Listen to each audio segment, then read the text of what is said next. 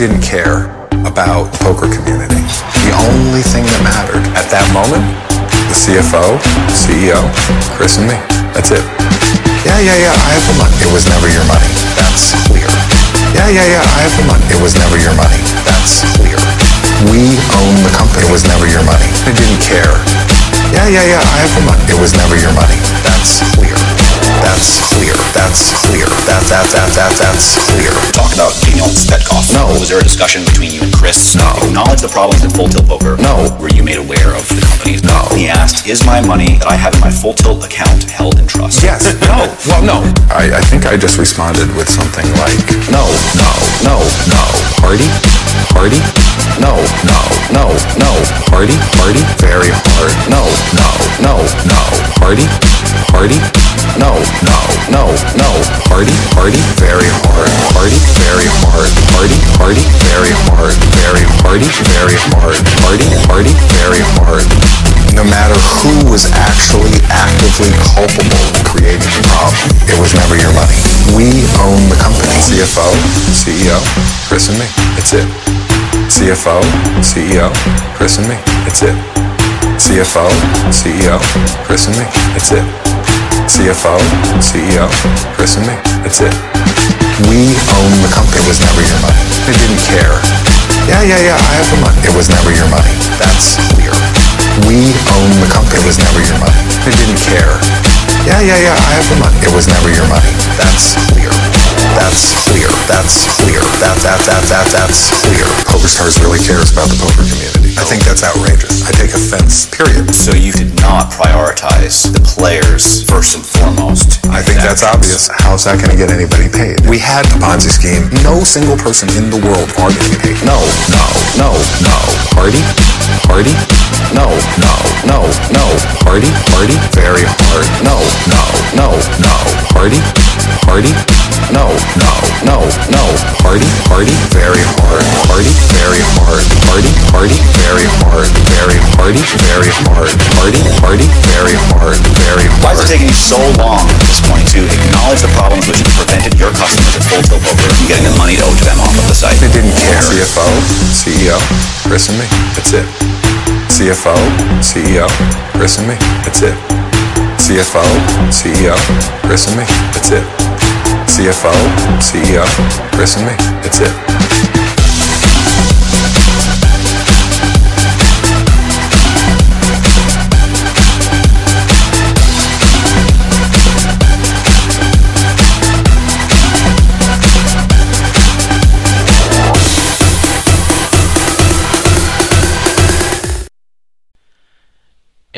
Welcome to Poker Fraud Alert Radio, the Druff and Drexel show. Not the Druff, Drexel, and Vowels show anymore, because as I mentioned last week, the unfortunate news that Vowels has left us indefinitely due to family problems. And I mean real family problems, not fake family problems that we invented to cover up some sort of other scandal or drama that's going on here.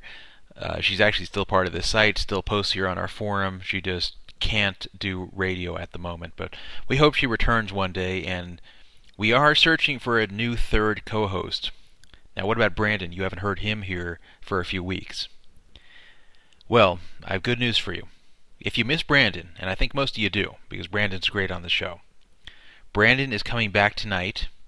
He's going to come back on after the Howard Lederer segment that I'm going to do here by myself. So after I'm done with that segment, then Brandon is going to come on, and then he has to leave a little bit early too. So he's coming late, he's leaving early, but the bottom line is he's here, and next week he should be back full time. So very glad to announce that Brandon's part of this show, and I know a lot of people missed him for the last two weeks, and he's a very important part of Poker Fraud Alert Radio, and glad to still have him here. And in fact, I spent a lot of time this weekend with Brandon. Uh, went to a Don Henley concert with him, spent a lot of time with him uh, elsewhere. Went to a pretty good brunch with him on Saturday morning, and uh, you know I enjoy spending time with Brandon. He really is my friend. Some people think we just do this radio show because uh, you know we're good on the radio together, but we really don't like each other that much outside the radio.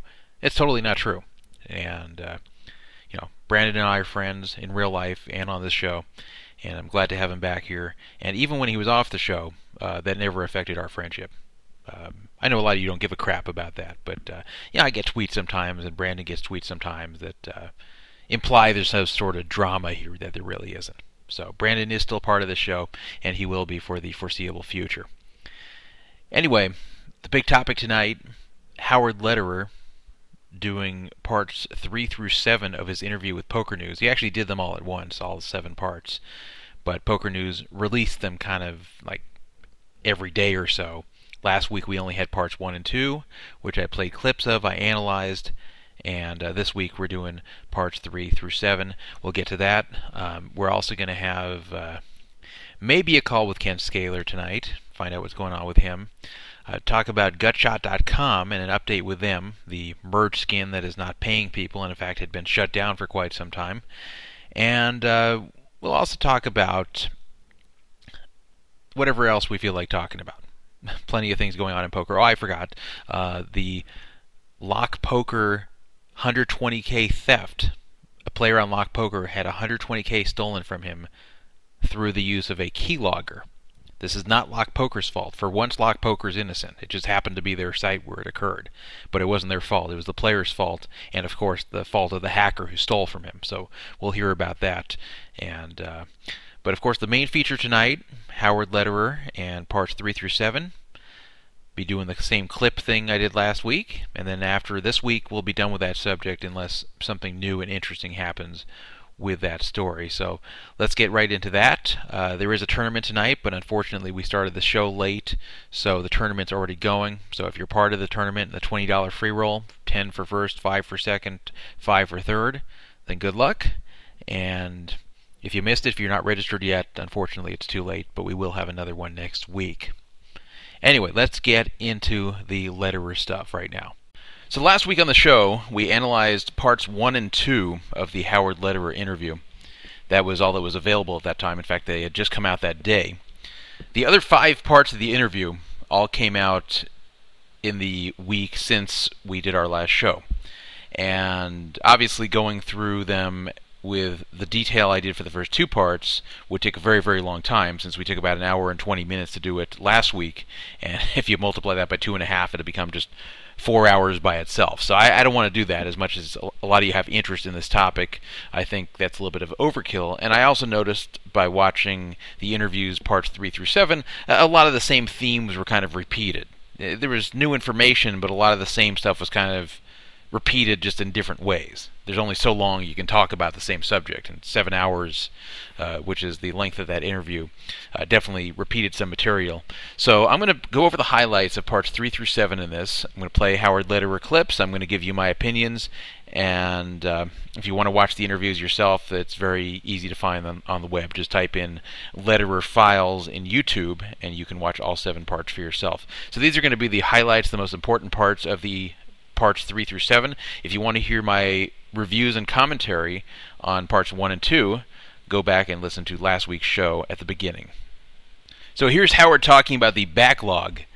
And for those of you that don't know, the backlog is the situation that occurred at Full Tilt where they accepted deposits from people without actually collecting the money from the people's bank accounts because they didn't have a payment processor that uh, was operational at the time. So they were just kind of floating these player deposits and pretending they got the money when they really didn't. So that's what they called the backlog, and it kept building up and building up as they were unable to get a payment processor. So this is Howard telling us about the backlog and about the decision to make one and what his part of it was. A decision to embark on allowing these transactions to go on for what must have been maybe months mm-hmm. and to uh, rise into the nine figure range. That absolutely should have been a board decision. And we were not brought into that decision process at all. So here we go, and this is, I think, the reason Howard's doing the interview. This is really the reason right here, is that he wants to take the culpability away from himself and drop it into the lap of others, such as Ray Bitar. So he said here that it should have been a board decision to create this backlog, and that he was unaware that a decision to embark on allowing these transactions that would rise into the nine figure range, meaning over $100 million, should have been a board decision, and we weren't brought into that decision process. So he's he's pretty much putting it all on Ray Bitar that he decided to create this backlog, which is what's blamed for bringing down Full Tilt, which isn't completely true. There was a backlog, but that's a myth about Full Tilt is that the backlog is what brought them down. The backlog was one of several factors that brought them down, and I'll talk about that a little bit more later. But uh, I don't believe for a second that Howard was unaware that this backlog existed. I think he wasn't aware to the extent it existed. I think that uh, he might have thought it was not as bad as it was, but I'm sure he knew it existed, and this is his attempt to put the blame upon Ray Bitar. So check out this next clip talking about February 1st, 2011, when the whole company was crashing down, and Howard still is claiming to have some ignorance about the whole issue. In February, oh, February 1st specifically, according to the, the DOJ's indictment, um, against and Burtnyk. February 1st, okay. Um, Ray Bitar receives a projection from his financial staff warning him that Full Tilt Poker would run out of all cash within months. How is it possible that something as dire as this was not brought to the board's attention, to the shareholders' attention? Really, it doesn't seem like anyone from this team, the, the financial team, kind of stepped up and said anything at this point.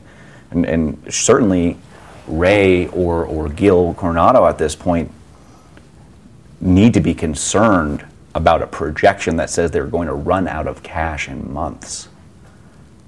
Do you, I mean, now kind of putting the, the date February 1 together, I mean, can you recall Ray being his mood being any any bit peculiar at this time? I mean, was there any knowledge, you know, to you or, or anyone other than this kind of small group that's listed here, that there was a problem of this magnitude?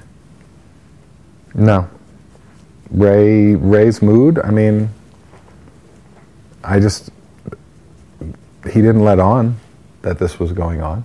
Um, you know, you, you, you didn't ask me if I was given that report. Obvi- you know, like obviously I wasn't. Um, you know, and how is it possible? I, you know, I don't know. I mean, again, you're asking me to speculate. So more I don't knows from Howard, and I think this is a very familiar theme throughout this interview.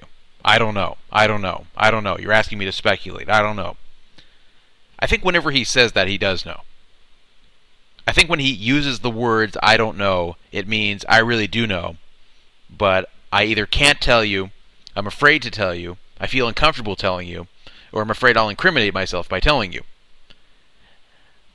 I believe that Howard was not as aware as Ray Bitar was as to the true state of full tilt poker. But I don't believe that he was completely in the dark and that he was really letting Ray run it in a black box to where he just didn't know these things were occurring, to where he didn't know there was trouble, to where he didn't know that they were spending player deposits, and to where he did not know that the company had any kind of trouble. I don't believe that. I, I believe that Ray probably found a way to justify what was going on. I believe Ray probably convinced him it's going to be fine, that they have such a steady income coming in that they can be in the hole like they were and come out of it fine. But um, I, don't believe this was a surprise to him like he claims it was. Now, here's Howard Lederer talking about the date of April 7th, just eight days before Black Friday, April 7th, 2011, when he found out from Ray Bitar while he was in Dublin the true situation as to what was going on at Full Tilt. on the night of the 7th, I was at Ray's house, and he told me that there was a nine figure backlog. I think the number he gave me at that time was, I'm not sure, I don't want to speculate. I, it was big, it was over 100 million. What, what are your reactions when he tells you this? I was shocked and upset. And Chris was in the house at the time, and I called Chris over. And I said, kind of to Ray, like, can you tell me what you just told? I mean, can you tell Chris what you just told me? Was, was he uncomfortable talking about this? Was, was Ray, could, did, did Ray know at this point, like, hey, this is something that I've almost been kind of keeping from you guys that you need to know about now? It felt like that to me. I don't know. What was Chris's response? Chris was not happy.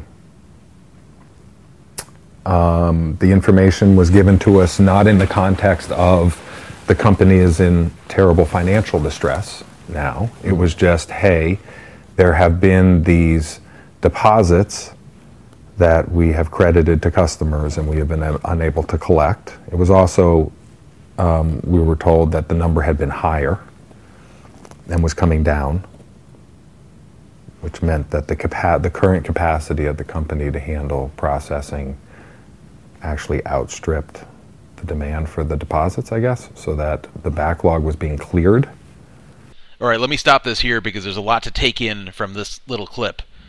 So Howard is claiming on April 7th, just eight days before Black Friday, that he and Chris Ferguson found out from Ray Bitar when they were both in Dublin that there was this hundred plus million dollar backlog. And not only was there this backlog, but uh, Ray did not present this as the company being in trouble. It's just it was a backlog, and they were in the process of clearing the backlog because now they had a processor, and now they were able to process payments again. And at the very end of this clip, you heard that the money coming in from the deposits was outstripping, as he called it, the cash outs. So basically, they were taking in more money than they were paying out. It was paying down the backlog, and Ray presented that as fine. Now, let me tell you what I believe really happened there. First of all, I don't think he's making this up. It's very hard to make something up with this much detail. I don't think he fabricated this whole thing. I believe that Howard and Chris were in Dublin on April 7th, 2011. I believe there was some conversation about the backlog. I believe it was probably on April 7th when they were told that the backlog was over 100 million. I, I believe all these things. What I don't believe is that it was a complete shock. I don't believe that Howard and Chris just found out that they were doing this. And I don't believe that Howard and Chris just kind of accepted that this was all going to be fine without thinking about it. I'm sure there was a detailed discussion about what they're going to do, where it's going to go from that point. And I have a feeling that they were both fine with Ray's statement that it's being paid down. That they get so many deposits that even though 100 plus million sounds like a lot of money, that it will go down pretty fast, and all they have to do is outpace the cash outs, and the company will be back on its feet. And again, I don't think that Howard was blindsided by this. I don't think that he just learned about this for the first time on April 7th, 2011. I think he just learned that it was worse than he had originally thought it was. But I do believe that he knew the company was underwater. I do believe that he and Chris both knew that they had spent player deposits and that uh, it wasn't just because of the backlog, that the company was actually spending player deposits, using it as their money, and that all they had to do, as he said in this clip, that was a very telling end of the clip, that they just have to outpace the cash outs, and as long as they can take money in faster than people are asking for their money, then that's all they need. It doesn't matter what they really have on hand. All that matters is that they can keep cashing people out, and nobody will be the wiser. And that that pretty much sums up in one sentence the way that Full Tilt was being run. I want to say one more thing about April 7th, 2011. That date is only eight days before Black Friday. And you have to wonder how come they found out about how bad a shape Full Tilt was in just eight days before Black Friday hit? Isn't that convenient that Howard only had eight days before he had to react to the next huge crisis? to where it almost takes the blame off his shoulders. Because if he just found out on April 7th that uh, they had this backlog and that the company was in trouble, and then eight days later Black Friday hits and they can no longer take in the deposits that uh, they were taking before to save themselves, you know, who could blame him? He, he was in the dark, and before he could fix anything or do anything about it, then Black Friday hit and, and knocked the whole company on its ear. So is he making up this April, April 7th date, or is that really the date he found out? Well, if you take a look at the interview, Howard seems to remember some things really well, like the date April 7th. How does he know April 7th so well? How does he remember that exact date that he was there hearing from Ray Bitar about the company's troubles, and yet he doesn't know Daniel Tzvetkoff? He doesn't know him, but he knows the date April 7th. So Howard has very, very selective memory.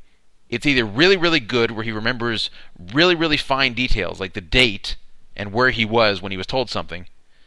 But he remembers very little about things like payment processing or payment processors that cheated the company out of like $100 million. Somehow he doesn't know who did that, but he knows the date he was at Ray Bitar's house when he heard about this backlog. So I think that Howard is purposely throwing out this April 7th date in order to make him seem less culpable. I'm not saying that there wasn't a conversation on April 7th. There probably was. But when Howard thought about his defense, because he, he's thought very carefully about what he's going to say in this interview, he's thought very carefully about what his defense is going to be. He thought about the date April 7th. And that since he really had a conversation on April 7th, since on April 7th he probably really did hear from Ray Bitar that the situation was worse than he thought it was, that this would be the perfect excuse to put it all into Ray's lap because Howard just didn't have time to react. He just didn't have any time to do anything about it. So that's why Howard focuses in on things that make him look good, that give him excuses. And he doesn't know or he forgets about things that make him look bad or that are very difficult to answer. Now, at the end of part three of the interview, Howard is talking about the press release that Full Tilt put out after Black Friday. Because if you remember, Howard found out about this backlog on April 7th, and then on April 15th, just eight days later, Black Friday hit. The government busted Full Tilt and Poker Stars and seized their domains. And P- Full Tilt put out a press release acknowledging that this had happened and telling everyone that their money was safe. So here is Howard describing the press release and how he felt about it. I know that the purpose of that press release was very simple. It was um, to acknowledge that the indictments had happened and to inform our customers that we were going to cease operations in the United States. And I know at the end of that statement, I believe there, there was some reference to the fact that everyone's money was safe and secure. That was clearly inaccurate. Um, I can tell you that I was one of many people on that call. The CFO was on that call. And I had no idea on April 15th that that was not a true statement. And I'm very d- disappointed that I think some people that should have known that it was not a true statement allowed it to be made. What? What? So Howard thought on April 15th that everyone's money was safe and that it was other people's responsibility who knew better than he did that the money wasn't safe to tell the truth. But that when Full Tilt made that press release, when they made that statement, that Howard himself believed it to be true, that everyone's money was safe.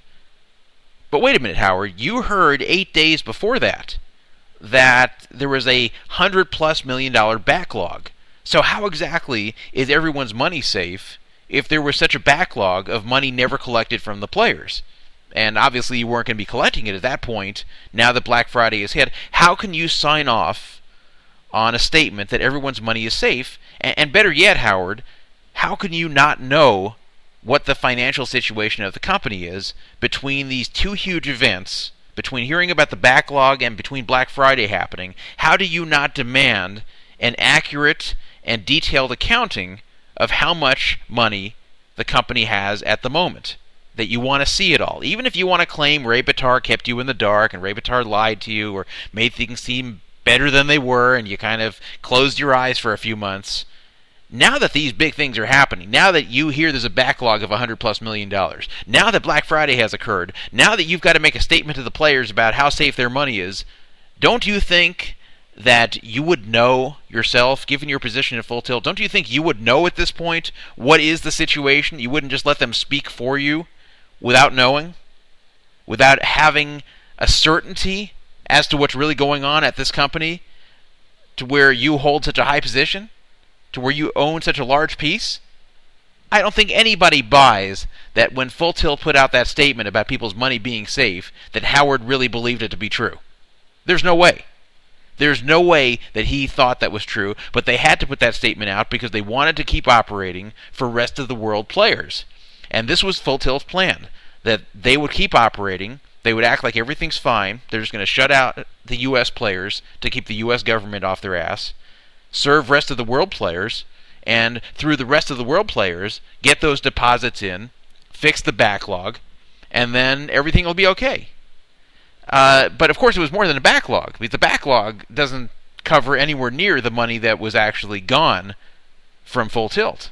It was a combination of the backlog and just the spending of player deposits, either on distributions or, or other areas.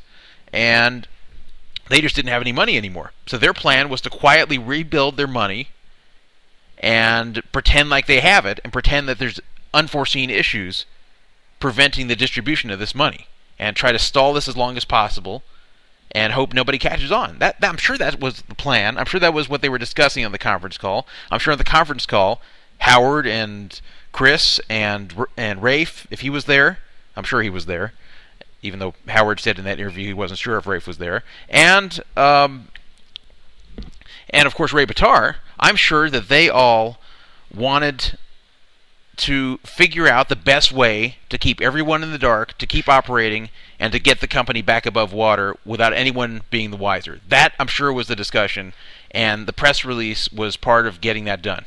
So, part four was mainly about the fallout from Black Friday from when Black Friday occurred all the way to about two weeks after that, and how the company handled it, and how they broke it to the other shareholders about what was really going on with their cash situation. Howard claims it was not till April 21st, six days after Black Friday, that he found out how bad it really was, and that it was a $250 million hole that Full Tilt was in. Let's hear about how he describes how he found that out and what his reaction was.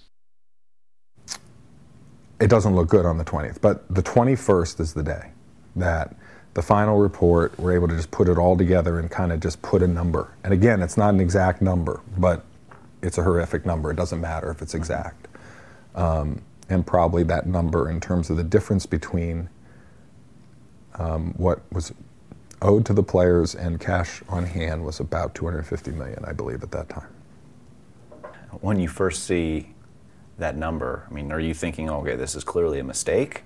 Or are you fairly confident now that, like, through this we were process, really thorough. We had to, you know, no, I never thought it was a mistake.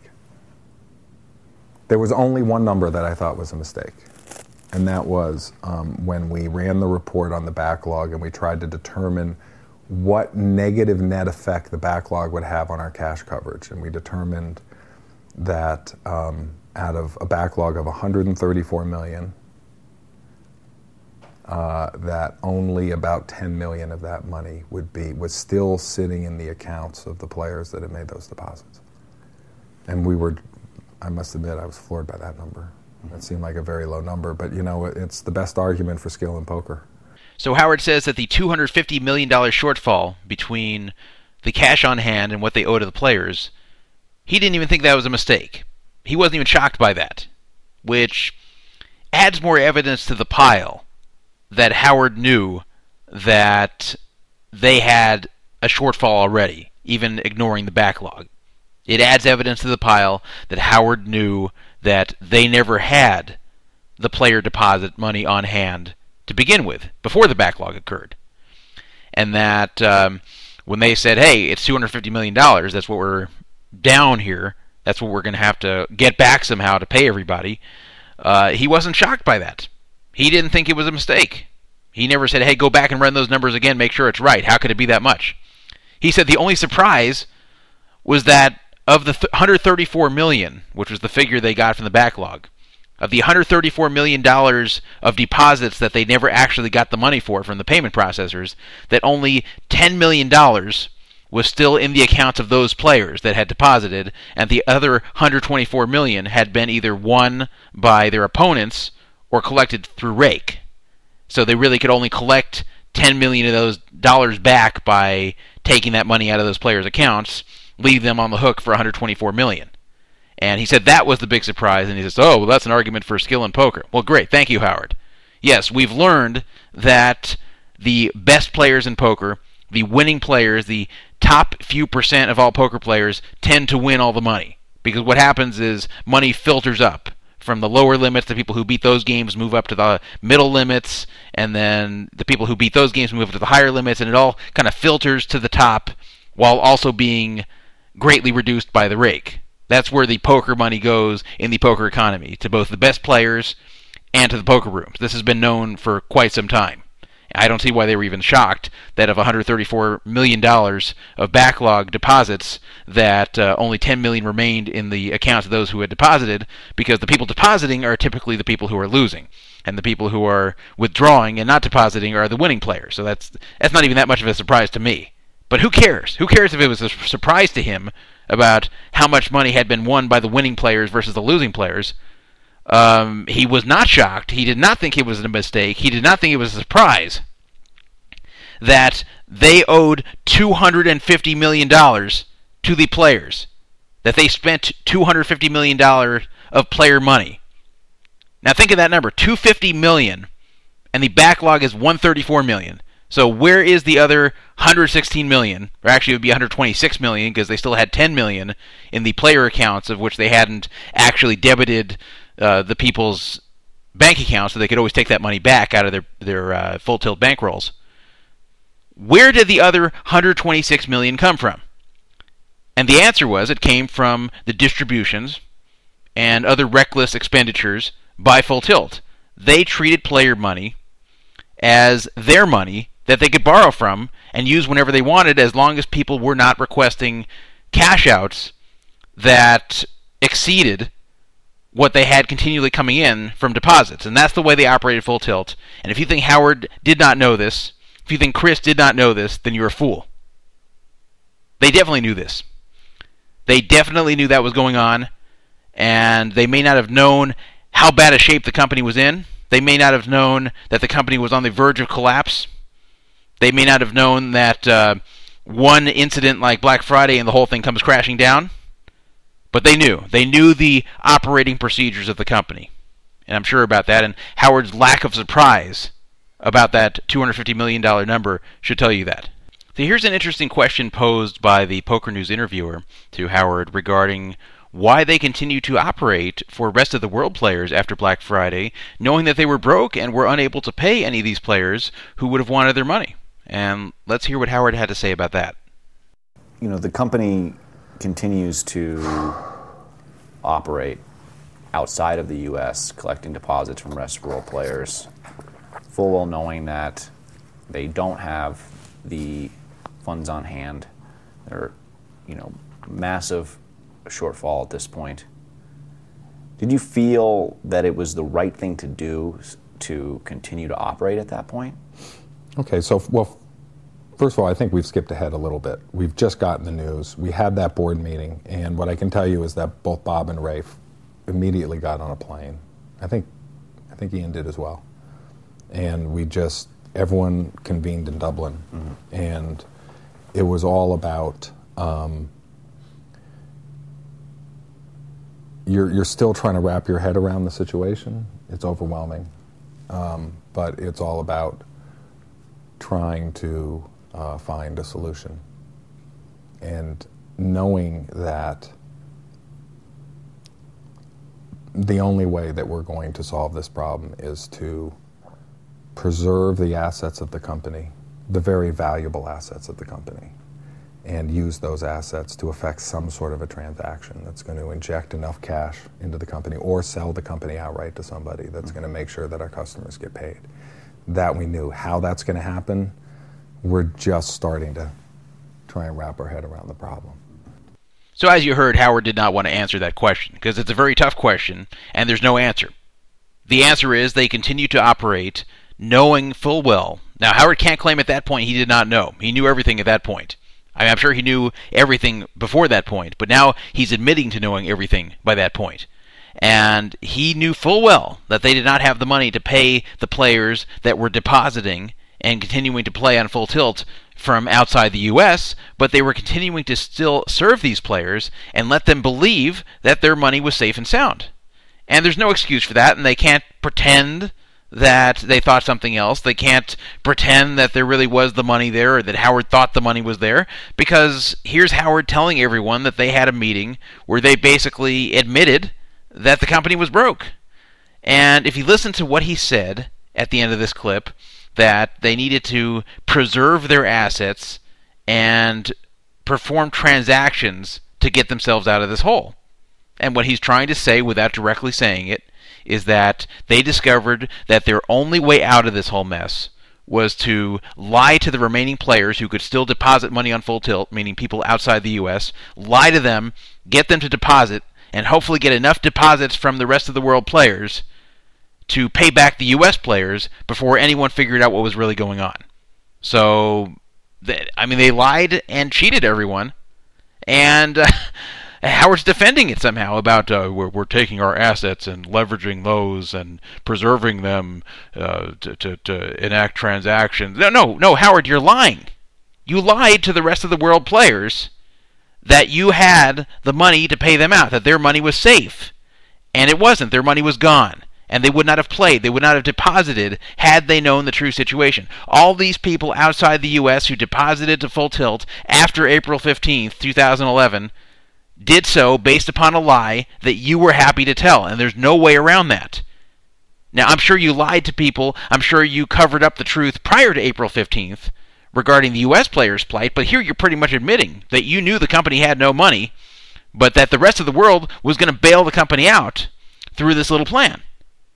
And that's what you were doing. There's no way around it, and it shows what a dishonest piece of shit you really are.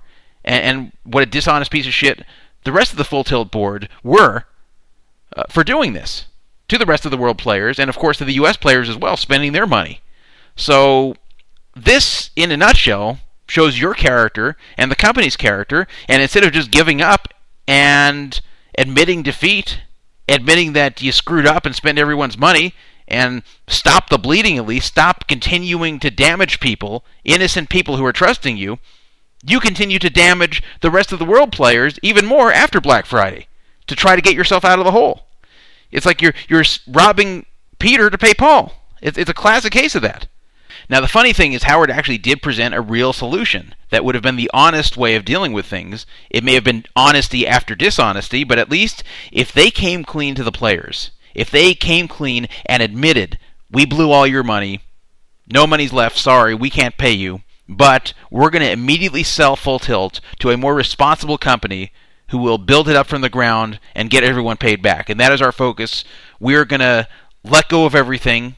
We're going to completely sell all of our interests. Every single owner is going to get together. We're going to sell everything we own in the company to someone else and let them take over and let them run it. Pretty much what ended up happening with PokerStars buying them this year.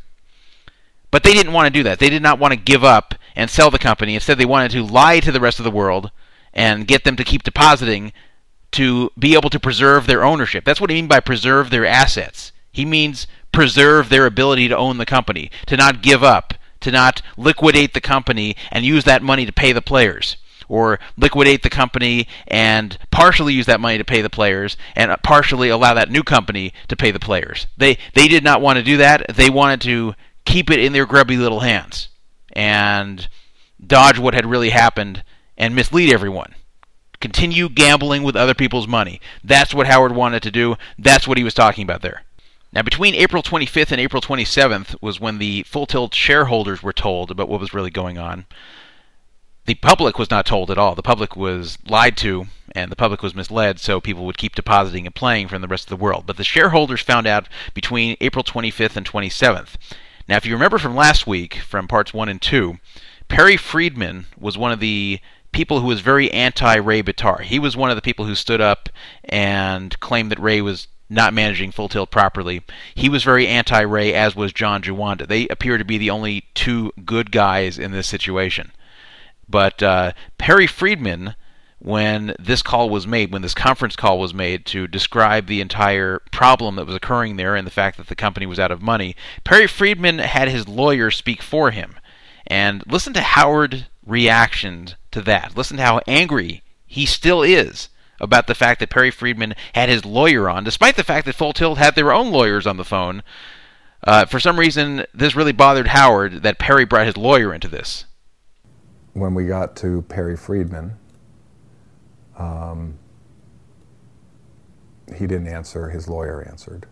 And his lawyer informed everyone on the call that he was representing Mr. Friedman on the call, that, um, and that Mr. Friedman was listening in on the call, but was not participating in the call because he had not been given proper notice for the call. I just, I'm sure I kind of like face palmed at that point. I just, I was, I was just very concerned about the chilling effect that members like that would have on the group as a functioning entity. And I knew that it was very important for the group to function as an entity if we were going to solve our problems. Um, I know that by the time the second call rolled around, we probably had nine or ten individual attorneys representing members on that call. Can you believe that? Can you believe that Howard Lederer was actually face palming when Perry Friedman wanted his lawyer on the call? Even though Full Tilt had their lawyers on the line. And that Howard was angry that Perry having his lawyer there created an environment where the owners of Full Tilt were not acting as a single entity, that they weren't all acting as one. Well, Howard, how did you guys get into this whole situation in the first place? Were you guys acting as one by hiding what you were really doing with the player money from the other shareholders? Do you realize that the fact that this whole thing happened was because Full Tilt Poker was never acting as one entity with its owners? There were two entities. There was the board, which was Ray Bitar and you and Rafe and Chris, and then there was everyone else who owned part of the company but their input was not respected, their decisions were not respected, their opinions were not respected, and you guys blew the money, you guys ruined the company, And then you break the news to them on April 25th, 2011. Uh, sorry, guys. Uh, we've ruined the company. We've spent all the money. We can't pay the players. Everyone's going to hate you. The company value is zero now. Sorry about that, but let's all act as one individual unit. Let's act as one. Let's not be a bunch of angry owners that the board screwed them. Let's be one group of owners, all standing together. Even though we screwed you all, stand together with us and let's all solve it together. What a freaking joke. There should have been face palming on that call, but the face palming should have been all the full tilt shareholders against Howard and Chris and Rafe and Ray Bitar. The face palming should have been done by the shareholders, not by Howard. Howard, you caused the problem. You can't be angry at people like Perry Friedman for getting their lawyer involved because you screwed them. Unbelievable. And that's, I mean, this is his interview now a year and a half later. This isn't him face palming at the time. He still feels that face palm was justified. He still thinks he should be face palming Perry for not encouraging all of the owners to act together, for not encouraging everyone to stand behind him. When you screw someone, you can't expect them to stand behind you and your future decisions. When you cheat someone, and when you cheat millions of people, you can't expect other people who are your partners to want to stand behind you anymore. You can't expect them to want to act as one. You can expect them to want to act in their own interests and not yours. Unbelievable. Now, Howard wants to convince the people watching this that there were two groups of people as far as Full Tilt owners were concerned. There was one group that was a selfless group of people that all they wanted to do was see the customers get paid. And then there was another group of asshole owners who just wanted to point fingers and say who they think is at fault, but they didn't give a crap about who got paid. That's according to Howard Lederer. That's not what I believe to really be the case. I do think there were two groups of people, but not exactly in the way Howard describes it. There were a number of owners, I felt like, that understood that. There were a number of owners that were always just saying, look, we have to do whatever is necessary to make sure our customers get paid. And we had another group of owners that were much more interested in trying to figure out who was at fault. Mm-hmm. So, first of all, the group of owners that he's referring to as the ones that wanted to figure out who's at fault. He's talking about people like Perry Friedman, John Juanda, ones like that, ones who were always against the way that Full Tilt was being run, and now were rightfully pissed off that the company got not only run into the ground, but stole everyone's money. And when he's saying that there was the first group of owners who just wanted to make sure everyone got paid, that sounds like a noble intention until you think more about what he's really saying here. He's trying to say there's one group of owners that wanted to do whatever it took, even if it meant lying to people and cheating more people, in order to give the company a chance to survive under the current ownership. That's what he's trying to say. There were some of us who were willing to lie to the rest of the world players who are willing to cover up the true situation from the public in order to keep Full Tilt still running smoothly under the current ownership so the gravy train would not get derailed. That's what Howard's trying to say here. He was part of that group. There was a second group who was so pissed that this all happened that they wanted some heads to roll for this because they knew that everything had fallen apart. They knew that it was over. They knew it was done. These owners did not want the company to continue lying to people and cheating people. Those are the people that Howard does not like. Those are the people that Howard is criticizing here. And he's doing it under the guise of saying, these people did not want to see the players being paid, while I did. While the people that were in my camp just wanted to do whatever it takes to get people paid. But what is whatever it takes? Does that mean lying to more people? Does that mean lying and stealing from Peter to pay Paul? Because that's what he was trying to do. And that's not a noble undertaking, that's a selfish undertaking. That's an undertaking of someone who wants to preserve their ownership in the company and not take responsibility for what has happened. In part 5, Howard is once again asked by the Poker News interviewer as to why they accepted international players' deposits after April 15th, Black Friday, when the company was essentially broke. That the company had less than $5 million cash and how they could continue taking these deposits and lying to the international players that their money was safe. Listen to Howard avoid answering this question once again. Ray states that the company couldn't even afford a $5 million run on the bank. At this point, point, I mean, isn't it negligent for the company to continue processing these transactions? I, I of course thought about it a lot. Um, I remember in April calling for sort of bankruptcy counsel.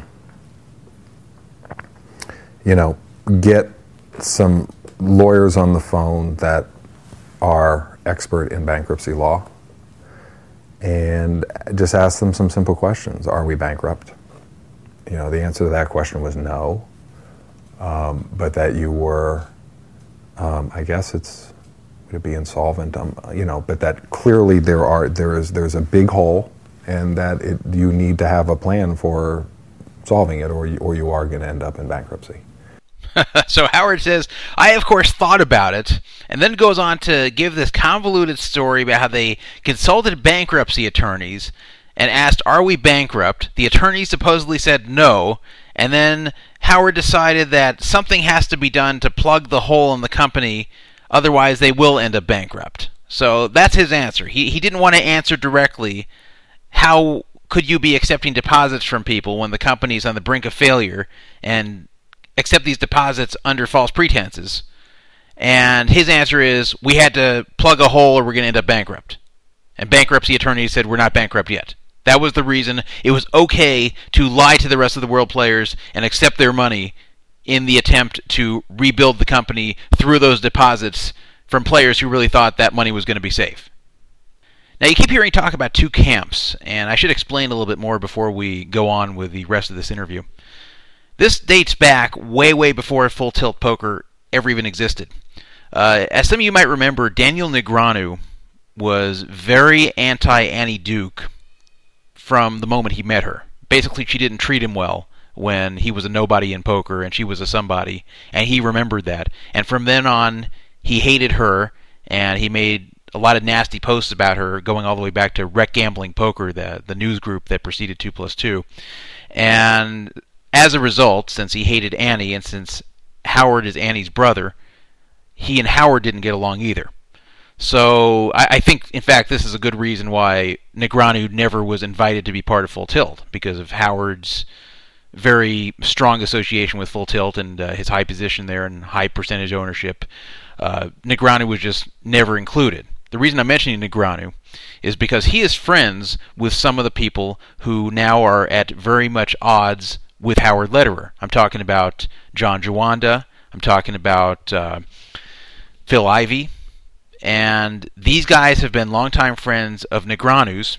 And Negreanu, in fact, wrote a blog recently defending these guys for their side, for their role in the whole Full Tilt scandal. And of course, Negreanu has been slamming Chris Ferguson. He's been slamming Howard Lederer every chance he gets. And rightfully so. I agree with Negreanu and his take on this. In fact, Negreanu, uh, the guy's kept his hands clean through all this crap, and he's kept his hands clean pretty much with everything he's done.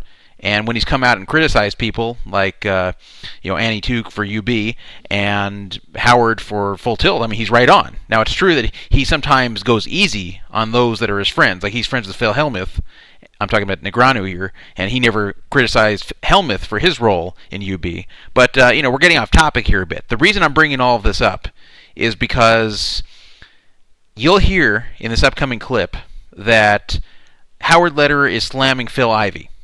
He's going off on Ivey about Ivey's lawsuit. If you remember last year, Ivey wanted out of his contract from Full Tilt Poker because he knew the truth. He knew that they were insolvent. He knew that the company was a disaster. He wanted to get off that sinking ship and sign somewhere else. And Howard did not want to let him do that, nor did anyone who was in Howard's camp. So not only did that occur, but Howard is now happy to come on this interview and make Ivey seem like a bad guy. And while I agree that Ivey did this for selfish reasons, Ivey at the time claimed he was doing this because he's so outraged about the players not getting paid. I believe that Ivey did this for selfish reasons, but listen to Howard try to pretend like Ivey's selfish and he isn't. Surely, you know, at this point, Phil understands the, the, the circumstance of, of the shortfall. He understands how much money the company has on hand. Absolutely, all of those things. The- he, he, he was also told that, that this wasn't just a matter of the assets being devalued. That he would that his lawsuit, if he were to sue us, would be would be actively devaluing the asset. That the that the that the knock-on effect of that lawsuit potentially we didn't know, but potentially could uh, shake any faith that was left in the brand. Whoa, whoa, whoa, whoa. Hang on here, Howard. Hang on. So you're saying that Phil Ivey should not have sued Full Tilt. He should not have commenced this lawsuit because it would devalue the company and shake the public's faith in Full Tilt Poker. Well, now that we know everything, now that we know that Full Tilt was broke and that Full Tilt was lying to their remaining players that could still play on the site about how much money they had and their ability to pay people, why should people have had faith in the company? If people knew the truth, no one would have had faith in the company. I mean, um, are you saying that Phil Ivey's lawsuit would make people see the true situation? Would make them understand the true full tilt?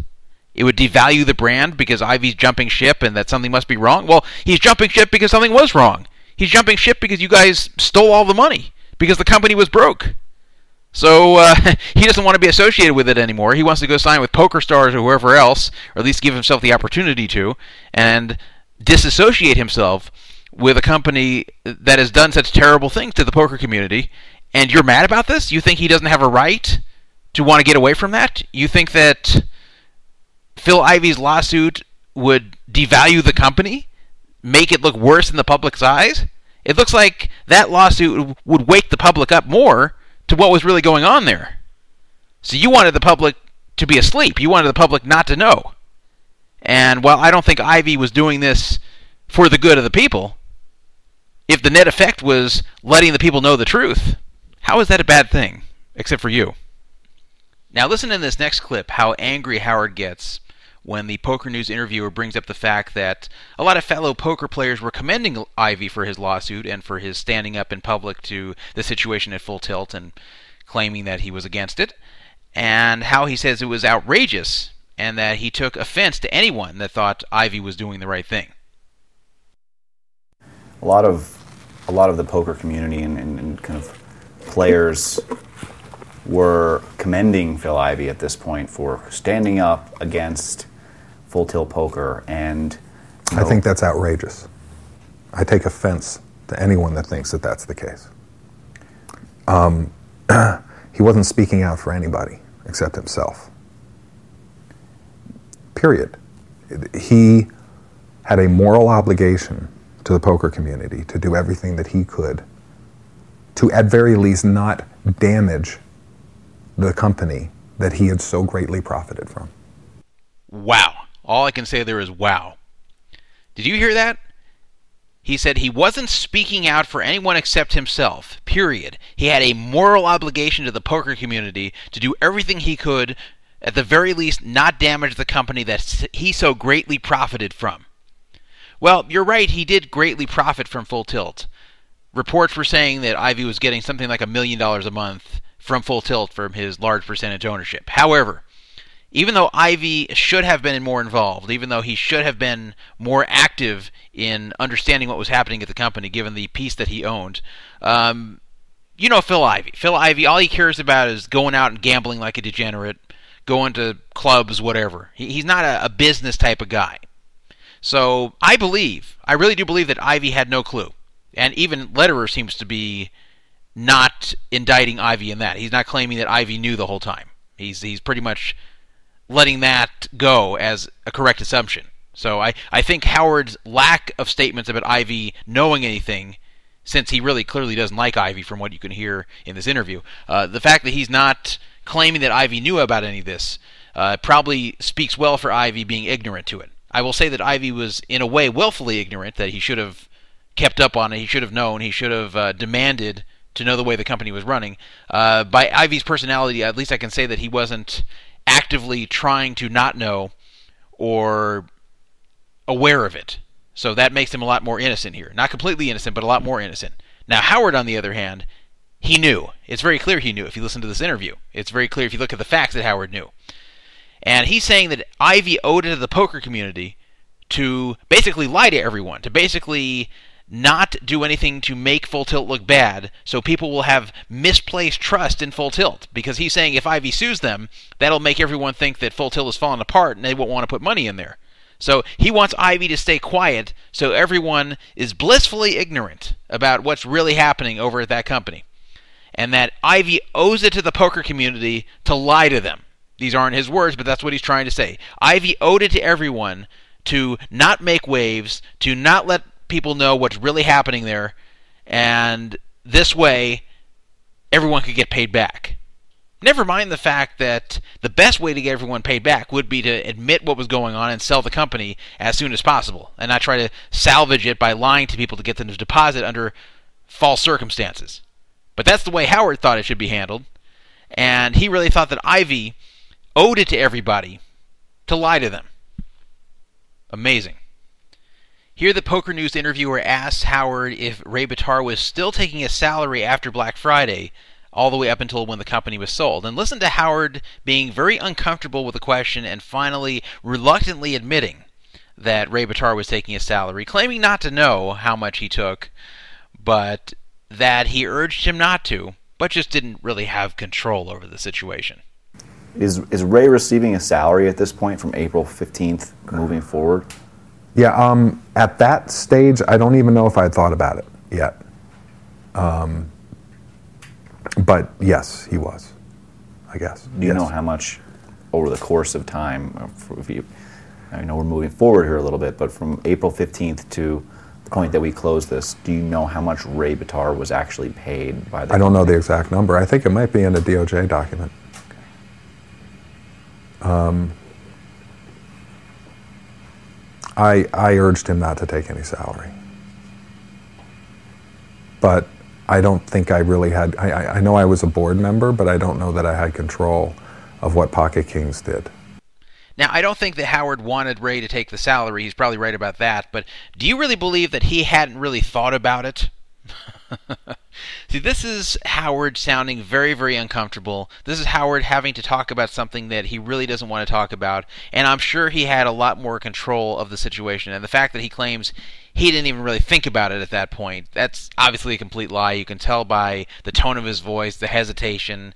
You can always tell when Howard breaks out a lot of I don't knows and a lot of ums and a lot of pauses you know that he's uncomfortable with answering something. He's afraid he's going to say something that makes him look bad, and usually he breaks into a lie or a I don't know sort of thing. Here's Howard Lederer taking offense at the fact that Phil Gordon and his attorney dared accuse the board of him, Ray, Rafe, and Chris of knowing about the shortfall in money and full tilt and doing this on purpose. He said it's absolutely ridiculous. You know, who could ever think that? there was definitely a group, and I think it's fair to say, pretty much led by Phil Gordon and his attorney, actually, um, that was, for some reason, they were just, they seemed certain that the board had somehow participated in creating the shortfall, like actively, like had known about it mm-hmm. and had approved these distributions. I mean, even in the face of just the idea that Chris or Rafe or I would approve distributions in the face of a $300 million, it's just, it's beyond ridiculous.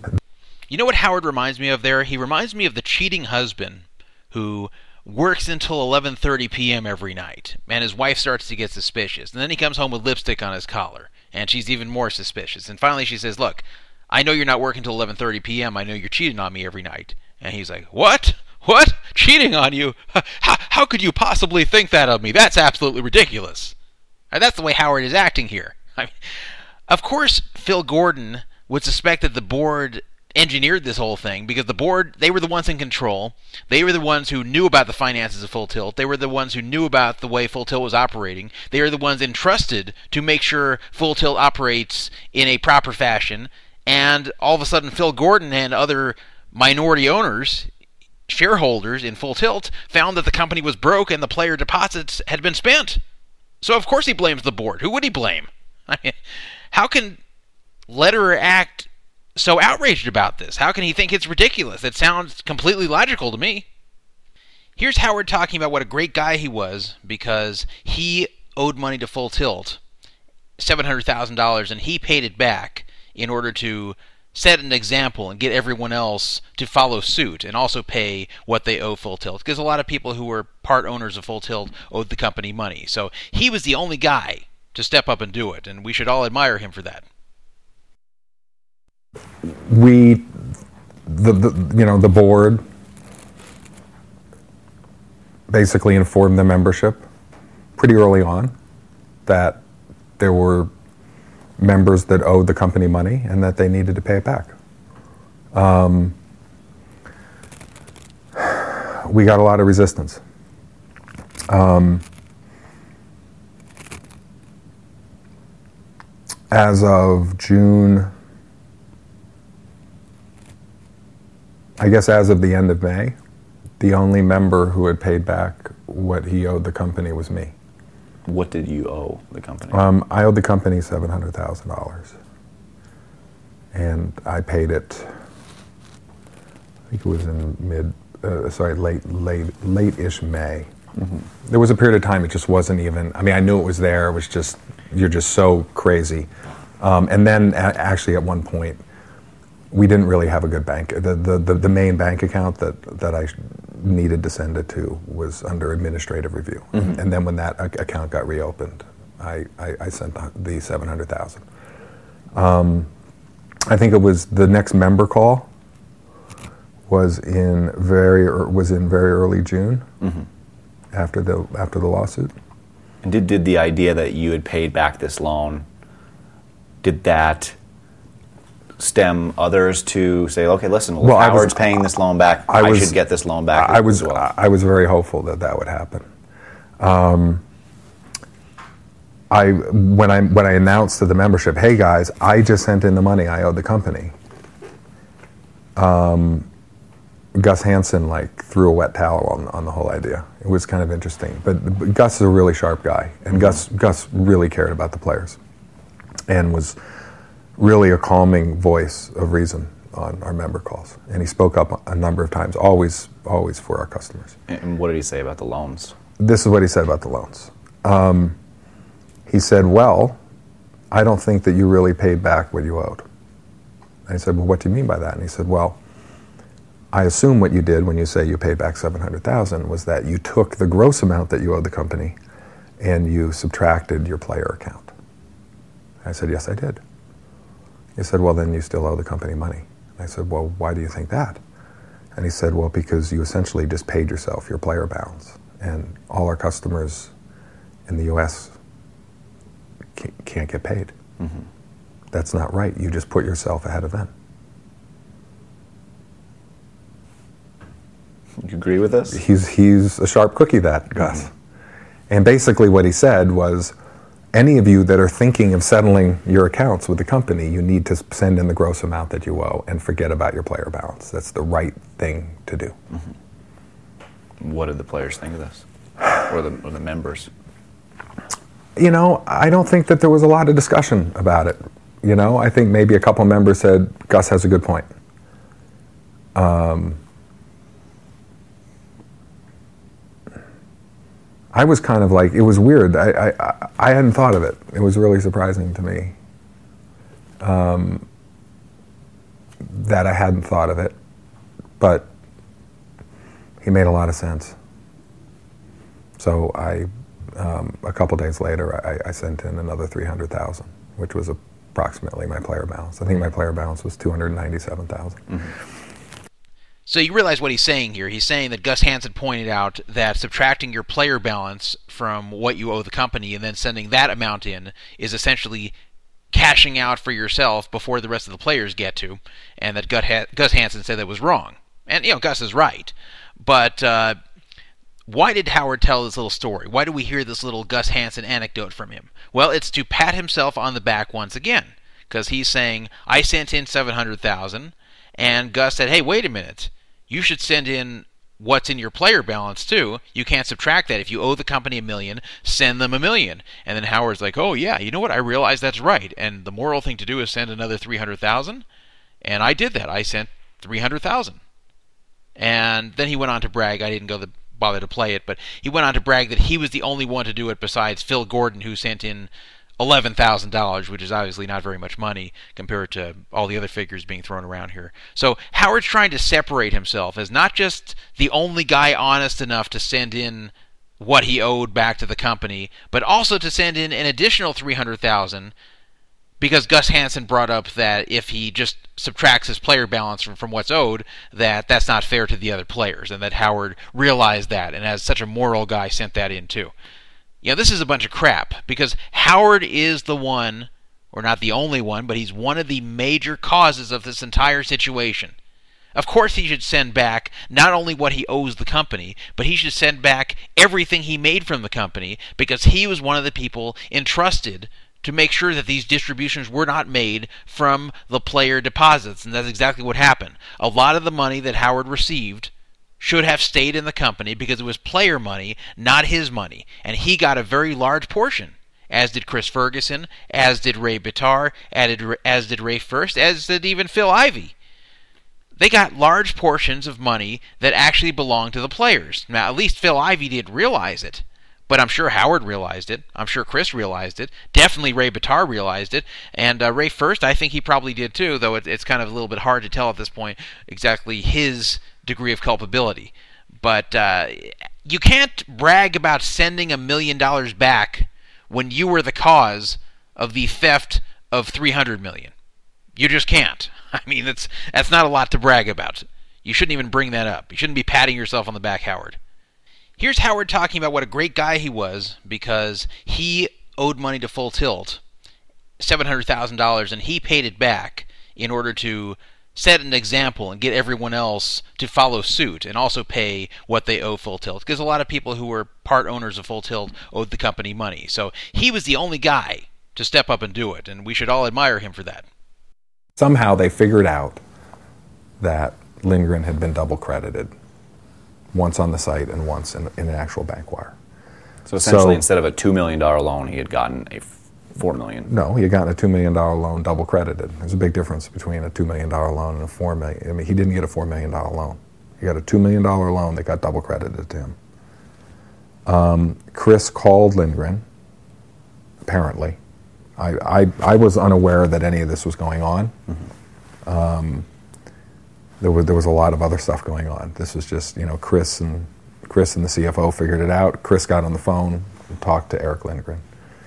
And according to Chris, um, they straightened it out in terms of, oh, yeah, yeah, of course. Um, I saw this extra $2 million or something like that. And Chris, Chris told Lindgren to send the money back to the company, that the company really needed the money. And um, I believe that Chris followed up with the company a couple of times over the next week or two to just see if Lindgren had sent the money back. And, and, and it hadn't been sent back. I waited for Eric to be knocked out of the main event. And um, and then called him the next day, and he answered, and I just said, "Hey, Eric, um, do you remember that two million, that extra two million you got sent to your bank account?" And he said, "Oh yeah, yeah, I remember that." And I said, "Well, you know, you owe that to the company. You need to send it back to the company. The company really needs that money. I don't understand why you haven't paid it yet." And he said, "Oh, I didn't know." that I owed it to the company. I thought I owed it to Chris. And I was waiting for Chris to tell me where to send it.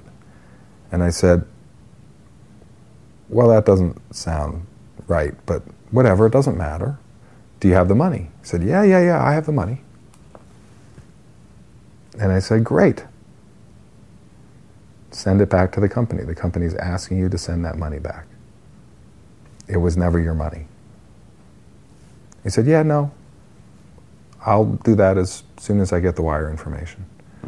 And I shipped him off an email that night with the wire information, and um, and he never paid back. Now, why did he tell this story? Because it definitely doesn't make Full Tilt look very good. It makes them look really incompetent that this would have happened. I mean, can you imagine? It's one thing to double credit a guy for a hundred bucks or a thousand bucks. Can you imagine a company being so incompetent to where a guy asks for a two million dollar loan and you give him both two million dollars in his Full Tilt account and two million dollars in a wire and don't even notice? so they notice later, obviously after Eric has blown the money, and they ask for it back. And you know Erick Lindgren from all the stories that came out earlier about him. He didn't have the money. He was lying. I'm sure Howard's part of the story about calling Eric after the main event and Eric BSing him about how he's going to send it. I'm sure that all really happened. I'm sure Eric really does owe Full Tilt $4 million from this loan, and two of which he, shouldn't have received. I'm sure he promised to send it back, just like he promises everyone to pay them back and doesn't. But still, uh, why is Howard telling this story? Well, a few reasons. First of all, Lindgren is part of the Negreanu camp. He's part of the camp of people who he does not like. You know, Lindgren is friends with Negreanu. He's friends with Ivey. He's friends with all the people that Howard does not care for. So Howard is trying to make Lindgren look even worse here. And of course, he knows people will believe it because he knows that the stories have all come out about Lindgren and uh, and the bankruptcy and everything else, and owing all these people money. So Howard tells a story first about himself, about how honest he was sending a million dollars into Full Tilt, and then he goes on to compare himself not directly compare himself, but this is what he wants you to take away, is that he's honest, but then there were guys like Erick Lindgren who were pieces of shit and not only borrowed from the company and didn't pay back, but got double credited with a loan and then took the whole money and never paid any of it back. Even though this is true, you can't say that Howard's the great guy and Erick Lindgren's the piece of shit.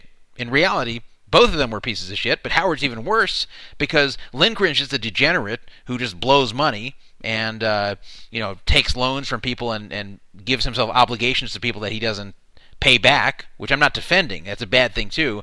But it's a lot worse to actively steal and spend player money at a company that everyone's supposed to trust.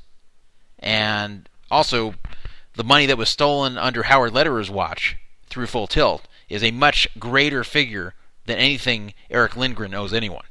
So it's amazing how Howard wants you to believe what a great guy he is, and then compares himself to some people he doesn't care for very much. And all these people all happen to be friends with one another. They all happen to be in that camp that Howard does not like. Here's Howard again slamming the people he doesn't like Phil Gordon, John Juanda, Perry Friedman, for not wanting to sign the PokerStars deal. This is the deal that eventually went through, where PokerStars agreed to buy Full Tilt and pay back the players, which bailed out Full Tilt. Otherwise, pretty much nobody would have a shot of getting paid if this hadn't happened. But this is him letting everyone know that Phil Gordon, John Juanda, Perry Friedman, J.K. Sheinberg, and uh, others in that group refused to sign the agreement. Again, Howard's the good guy, the other camp are the bad guys. Now, I'll tell you that I don't know why they didn't sign the agreement, but I'm sure these guys who acted a lot more rationally and honestly and in the players' interests than Howard and Ray ever did, uh, I'm sure they had their reasons. So I, I, can't comment about why they didn't sign it first, but uh, I think Howard's not telling us the whole story. Well, we reached out to at least all of the shareholders that own more than 1% um, to get them to sign a very simple document that just said that they agreed and they supported the deal.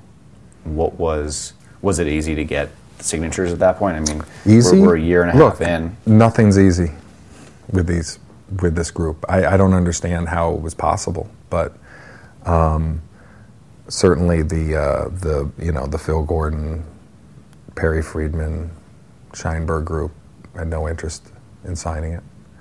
What was Uh, the, did they give any reasoning for not signing? They ignored us. They ignored it. It's just it's just it's just sort of spite, I guess. You know, um, I don't really know why. I mean, they decided not to sign it, and um, John Juanda also decided not to sign it.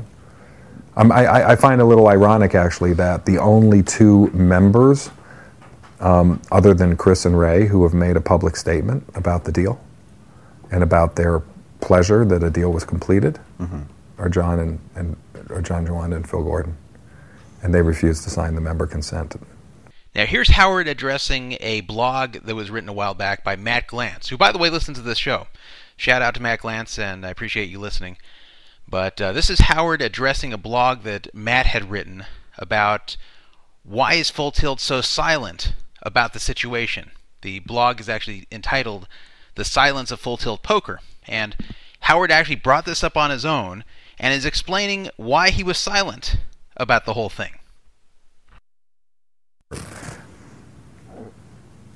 I would like to address one thing. Uh, there was a blog written called "The Silence of Full Tilt Poker" by Matt Glantz, and um, basically in it he talks about how ashamed he is of the company, not necessarily for the position it was in, um, because I think he he believed that you know the company was in the position it was in because of management, not because the owners had all decided to all pay themselves a whole bunch of money when when when they shouldn't have. So I so I think he he he, he understood why the position why the company was in the position it was in, but he said that he was ashamed of the company because of our silence. And um, so I, I would certainly like to address that charge. And um, you know, all I can say is that I feel like I owed the company, sorry, I owed the poker community my silence. At, at no time, as, as desperate as I was to defend myself against all the things that were being written against me, at, at no time during the 15 months did I ever feel like going and doing something like this was going to help our, our customers get paid. Again, Howard is saying that the right move in the situation they were in was to lie to everyone, to be silent, to make people believe that the company was solvent, and that he shouldn't do an interview like this back when everything first happened because that would make people realize the company was insolvent and then people wouldn't want to deposit there and then the whole company would crash down. Well, yeah. Howard is saying in a number of different ways that the right solution to this problem was to mislead everybody into continuing to deposit, let them be blissfully ignorant, and then hope to get enough deposits in and have the company run at a profit for a long enough time to where nobody realizes it and gets paid back. That's what he thinks was the right thing to do to lie to people, to get them to put their money, their hard earned money, onto full tilt under false pretenses to bail him and his buddies out of the situation they created. So that's no defense. And Matt Glantz was absolutely right with his blog, and Howard's silence in the whole thing was all for self preservation, not for the player's sake. Here's Howard's final statement to the customers of Full Tilt about this entire incident and his culpability in the situation. as as an owner of Full Tilt Poker, uh, I took and I take full responsibility for what happened. And what happened wasn't right, and it caused a lot of pain, a lot of suffering, and um, and in some cases just inconvenience for three million customers. And um, that that that wasn't right. You know, Howard, you take full responsibility in that one statement, but you don't take it throughout this entire interview. You spoke for seven hours trying to convince everyone that this was not really your fault, that you were misled, that you found out too late, and that when you did find out, your only priority was to get the players paid back, and that jerks like John Juanda and Perry Friedman and Phil Gordon threw a wrench into your plans, but that you were a prince of a guy the whole way and only made a few silly mistakes. Howard, you don't take full responsibility. You never have. You never will.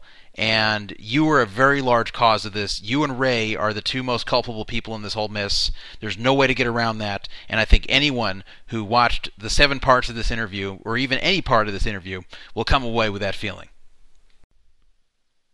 Hello, Brandon. Welcome to the show. Hey, can you hear me okay? Yeah, yeah, everything's fine. So uh, let's just make sure to the people in the chat room that the sound is good. So, yeah, let us know here if uh, sound is good, and then we will continue with the rest of this show. If you missed anything, or if there's any kind of sound issues, you it'll all be corrected for the archives. So, um, Brandon, glad to have you back on the show after your absence. I know you you only have uh, 45 minutes or so, but uh, glad to have you back nonetheless. And uh, It's good to be here. Show's not the same without you. Now, be- before we get into anything else, um, there's this misperception out there that I think began from some of the disagreements we had last year before this site existed when we were on another site. I think there's a misperception that we kind of just begrudgingly do radio because people like hearing us on the air together, but in reality, off the air, we're not friends. And I, I know it's kind of irritating to you when people talk to you and think that, or when people post that, and it irritates me to see that because it's just absolutely not true. So, um, if for those of you that follow Brandon's Twitter, uh, you'll see a very heartwarming picture Yes. of, of Brandon's arm around me at uh, a date we went to. We, we we went on a pizza date a few weeks ago, but we went on a date this weekend to a concert, a Don Henley concert, and there's a very heartwarming picture if you go to, to Brandon's it's Brandon Gerson. Is, yeah, yeah. At, at Brandon Gerson. Thank you for helping me. And Sure. uh, you can see we actually kind of spent the weekend almost together. yeah, we spent a lot of hours together. So uh, people are saying, or one person saying, sound is cut out. You know, um, Crow Diddley's asking in the chat, who has a worse sitting posture, Druff or Howard? You know, the picture was taken like kind of just very quickly. Brandon put his arm around me, and uh, the picture was taken. And I actually hadn't really been sitting like that. I kind of just like leaned that way for the camera, and then right after it was taken, before I even thought it, I'm like, crap. People are going to make a comment about my sitting posture. I knew, I knew someone was going to say it, but uh, in in reality, normally when I sit, I look a lot better than Howard Lederer does. He, Howard Lederer has like this. He kind of looks like the Leaning Tower of Pisa in that interview.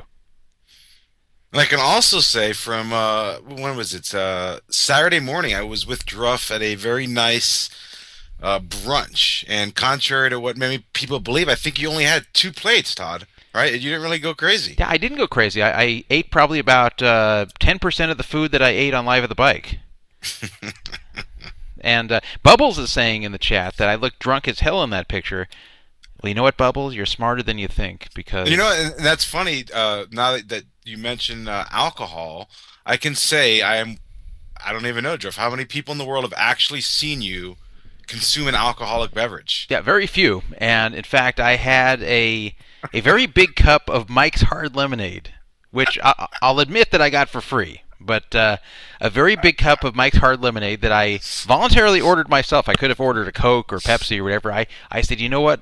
I- I'm going to order the Mike's Hard Lemonade. I don't know why. I just I just felt that I was with Brandon there. The moment was right to actually drink some alcohol because I am I almost never drink anything that's alcoholic. But uh, I decided to, and uh, the first time I had Mike's Hard, I ordered a few of them.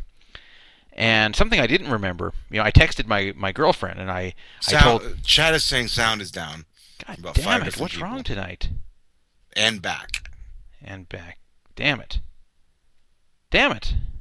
Are you are you at home or in a Yeah. location? Yeah. Huh. It's the same as last week, which went off without a hitch. So sick. Well, I'm, ba- I'm glad it's back. Anyway, I, I texted. Yeah, maybe it's the lower bit rate or the higher bit rate. I, I went to a higher bit rate this week. But uh, I I texted my girlfriend and told her I was drinking Mike's Hard Lemonade at the concert, and that it was the first time I've drank in like five years. And then she said, "No, no, no, you had that with me three years ago." And I felt bad, like like I'm bragging to her that I'm drinking for the first time, like since before she was with me. And then it turned out I drank the exact same thing with her and forgot about it. Wow, it's been three years, huh? Jesus. Yeah. Well, Benjamin's just about two. Yeah, yeah, it's amazing. It's amazing. Where does the time go? Well, speaking of which, uh, she's not going to be on radio this week, uh, but Jenny Anderson, uh, Druff, do you still follow her on uh, Facebook? Yes. Oh no, no, no, no, no, not her. Only Young Smooth. Actually, not Jenny Okay. Anderson. Jenny Anderson, uh, I guess I can post this or send it to you. She is pregnant. She is about four months pregnant. What? And uh, having a child. Yes. Wait, who's the dad? Um, she claims it's her boyfriend, a, a guy named Steve. I've never met the guy. I don't know anything really about him. She moved out of Las Vegas. She this was someone she was involved in pre Neverheeb. Like so, this is a guy she dated years and years ago. I guess when she was like seventeen, I think seventeen, working at Long's drugstore right before Neverheeb, and apparently they broke up. Uh, as many of you know, she lived in Las Vegas for almost a year, very very close to where I lived, and uh, about know, four or five months ago, um, she ended up moving. Geez, I don't even know the city, but somewhere in California, but not L.A., not San Francisco, just a small, maybe Bakersfield, something like that. I don't know and uh, that's where he lived. And I guess they got back together, and uh, she sent me a text. I don't know about th- two, three months ago, uh, or maybe it was even shorter. I don't remember. That uh, you know it was a pregnancy test, and it had like the positive sign on it. And she just started sending me pictures today, and you can actually see um, the you know the the her baby or her stomach, which is weird. I mean, you know, she's a tiny girl. She weighs like eighty five pounds, so I don't know. But uh, yep, Jenny Anderson's gonna be a mom. Uh, Oh, wait a minute. Wait a minute here. Um, so. Uh, Jeff, I can't hear you. Oh, I'm sorry. I, I put it on mute accidentally. Sorry about that. Um, wait a minute. Did Jenny Anderson conceive this child in New Jersey or when she was in Bakersfield? Well, you know, it's going to be one of those scenarios. I think that when the baby is delivered, she's probably going to be praying it's a white baby. Oh, jeez. Um, I, I mean, I, that's just what I'm thinking because I know right around the time that uh, you know she got pregnant, she was making some trips to a brothel, and this is all. I'm not you know dissing on her or anything. This is public record. In fact, I think uh, somebody found the website that it was on and and posted on on your site. So uh, I don't remember the name of it, but yeah, she was going back and forth to New Jersey to like I guess it was like a brothel, but very odd because they just advertised directly on the website exactly what it was. They yeah, it's, it's called uh, NJ Fantasy Girls. Yes. So you know, it was right around that time. So I mean, who who really knows? Um, I mean, I haven't even asked her, you know, if it's if it's uh, baby's daddy, but uh, So, so it could be one of the Johns out there in New Jersey, or it could be this guy in Bakersfield. yes, yes, Weird. yes, yeah. So she is uh, pregnant. Hopefully, uh, we'll have her on, and uh, that's I don't know. That's at least gonna slow. What's I mean, not to really sound rude or anything, or just kind of be disgusting. I don't even know this. What is the what is the the uh, legal uh, limit in terms of pregnancy, in terms of how many months you're pregnant before, that you can still get an abortion? I guess four months is way past that, obviously, right? I think so. I'm not sure. Okay, I don't I don't know if it's like a. I imagine it's probably a federal thing, right? Wouldn't it be federal? Yeah, be you know, I, like I. I think she probably would have done it by now if she had wanted to. It's Yeah. in fact, I can tell you from having my own girlfriend be pregnant that uh, months two, three, and four, for most women, eh, are pretty difficult because they get sick a whole lot. This morning sickness thing is kind of a myth. For a lot of women, it's like an all-day sickness every day for months. So if you put yourself through that, you usually are going to go through it for the long haul. But uh, Yeah. um, So I'll I- send you the pic. It's it's not. I don't think it's of her face. It's just her belly that she wanted me to see. But I'll send it to you, and you can post it, and uh, well, I'm sure people will be interested. It's it's you know it's amazing to think that it's been almost five years now that since we had her on the show. wow. Uh, you know that that's when she first came into you know all of our lives. With, That's with, true, you know, with Neverheeb. dating Neverheeb. It's all thanks to Neverheeb. Yes, it was in uh, early 2008. Wow. And here we are in 2012. It's it's You know, I have a bit of uh, Bakersfield trivia for you regarding okay. both me and Ken Scaler, two different things. With me, would you believe, even though I've never lived anywhere near Bakersfield, I have had sex with three different girls who went to high school in Bakersfield? Wow. Yeah. And and not to uh, trash anyone that, that lives in Bakersfield. I, I've driven by it. I've never never been in the city. I was I, I think I remember reading. Isn't Bakersfield like the meth capital of the United States? Pretty much, yeah. It's it's not a very nice place. Yeah. It's it's in Central California. It's uh, it's not Central California like right by the coast like San Luis Obispo or uh, or Santa Barbara or something like that. It's uh, it's like inland Central California. Very ugly. Really nothing to do there, and um, a lot of the people you meet there aren't the ones you'd want to take home to mother. So, uh, but but I did have sex with three different girls from Bakersfield, and um, I don't know if I should be proud of that or not. Probably not. Uh, now, now something else with Bakersfield. Right after the Northridge earthquake of 1994, which struck uh, the Los Angeles area, they had to close Cal State Northridge because it uh, took a lot of damage, as you might imagine, being in the epicenter of the very large earthquake that occurred there. Uh, when they reopened it, the mayor of Los Angeles, Ra- Richard Riordan, did a big radio show on a very large station called KFI um, to commemorate the reopening of Cal State Northridge and took calls from various listeners. So finally, a caller came through named Ken from Long Beach. And Ken told Richard Riordan that even though LA was devastated by an earthquake, that he should be proud to be the mayor of Los Angeles, that he should be happy he's the mayor of LA and not a place like Bakersfield because Bakersfield is boring. And Riordan said, You're right, Bakersfield is boring. LA is one of the greatest places on earth, or something like that. Well, this got the city of Bakersfield so angry, and it actually made front page news that they were protesting against Richard Riordan for calling their city boring and wanted an official apology for him.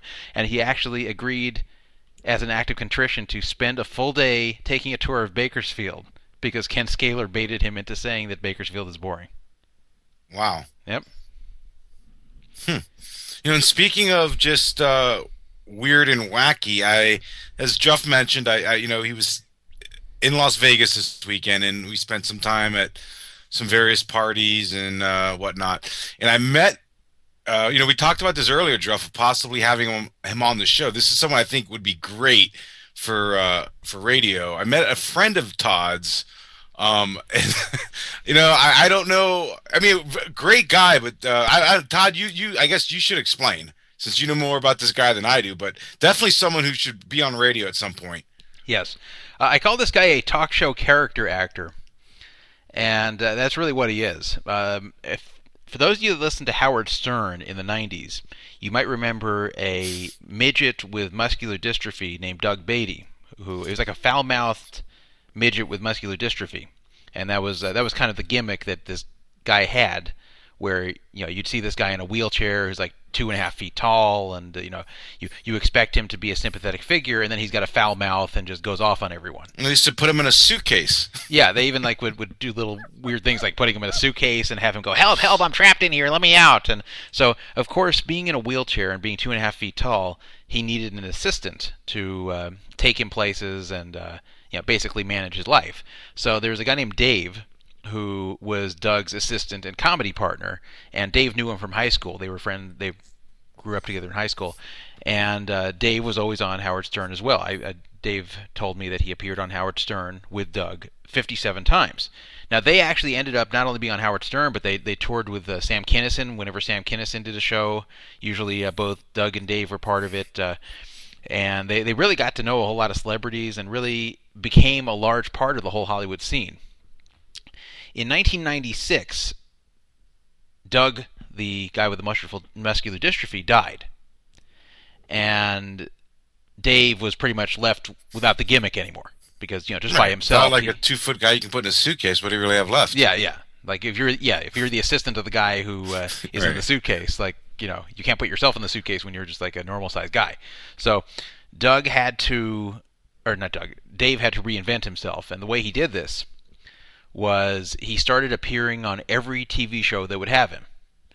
And uh, let, let me tell you guys, a, a lot of you probably suspect or even know that a lot of reality. And I, and I was even shocked when I heard this because I know. I mean, I oh go on, but I, I just will say I was very shocked when I heard what Druff is about to say. yeah, To the like- extent of it. Yeah, like a lot of you know that a lot of reality TV is fake or staged or semi-staged, and I I think most of you are smart enough to know that everything you see on TV that's purportedly real isn't. But I don't think everybody realizes how much is staged. Some which is actively staged by the producers, and some where the producers look the other way when they know people are staging it, if it makes interesting TV. So if you think of the shows like uh, Judge Judy, um, Judge Joe Brown. yeah, Judge Joe Brown is another one. Uh, even the non-court shows, the, the Tyra Banks show, all these shows where they have some kind of guest on. Can we uh can we give out his name or is I mean is it fine? Um, Well, I was just yeah, yeah, sure. We might as well. His, his name is Well, the, Dave the Learman. reason why is I wanted I wanted everyone to see that clip that he showed me that's on YouTube uh, of the Tyra Banks. Yeah. Do, do you know what I'm talking about? That's Yeah, yeah. I was. yeah, I think what do you type like Tyra Banks? What uh, was it? If you go, I actually I wrote it down. Hold on here. Yeah. Okay, if you go to if you just go to YouTube and write Tyra uh, TV Gold, three words, Tyra, obviously T Y R A T V, and then Gold, and it, it, will be the first thing that comes up. And this guy's in it, and it's just it's it's awesome. Yeah. So if so, if you watch these these clips, and this guy's in a whole lot of clips from a whole lot of different shows, the amazing thing is every single one of these is fake. You'll see him on with various girlfriends and ex-girlfriends and all these different situations where these talk show hosts are imit- are interviewing him about his his different problems that he has on TV. Every single one of them is fake. Every single one of them is made up. The girl with him is never an ex-girlfriend. It's never actually someone he was involved with. The whole thing is completely fabricated, usually by him, but pretty much where they know it's fake, but they go along with it at the show. You know, like he approaches them with, "I have such and such story," and they just accept it. And this is apparently very common with these shows. Like whenever you saw Jerry Springer, most of that was fake. Most of these issues people had with each other, where they fought each other on TV, it was all staged. It was all fake. And even even I think he mentioned to me like those episodes where they try to create drama with the paternity test. They already know the outcome, and they already know. I mean, just well, of course they know the outcome, but they already know. Meaning the participants going into it that they're not the father of the child, and it's it, it's completely staged. Yeah. There's not even you know a shadow of doubt. Is that correct? Yeah. So, um, so we're gonna try to call him tonight. Um, Guy's a character. I, I spent about a good half hour talking with him. Yeah. cracked me up. Very very funny guy. Yeah, yeah, he's a very unique guy, and uh, he actually lives in Vegas, despite not being into the gambling scene at all. I actually know him from a source completely independent of poker or gambling. It's just a coincidence he happens to be in Vegas. And uh, I introduced him to Brandon this weekend, and Brandon said, "Why, why don't you have this guy on radio?" And th- this guy, I mean, he, I was, I was with him for like several hours. This guy on Sunday, and he was telling me all these different stories from his days as like an 80s semi-celebrity, and it, it's amazing to, to hear some of this stuff. And I, I actually believe just about all of it. So let me, uh, let me see if he's around. I, I asked him to come on, and he didn't respond to me. And not, not like he didn't respond like he's mad at me, but I think he just didn't get the, the Facebook messages yet. But you know what? The way we do things in this show, we don't give anyone any notice. We don't give them a choice. Yeah. We're just gonna.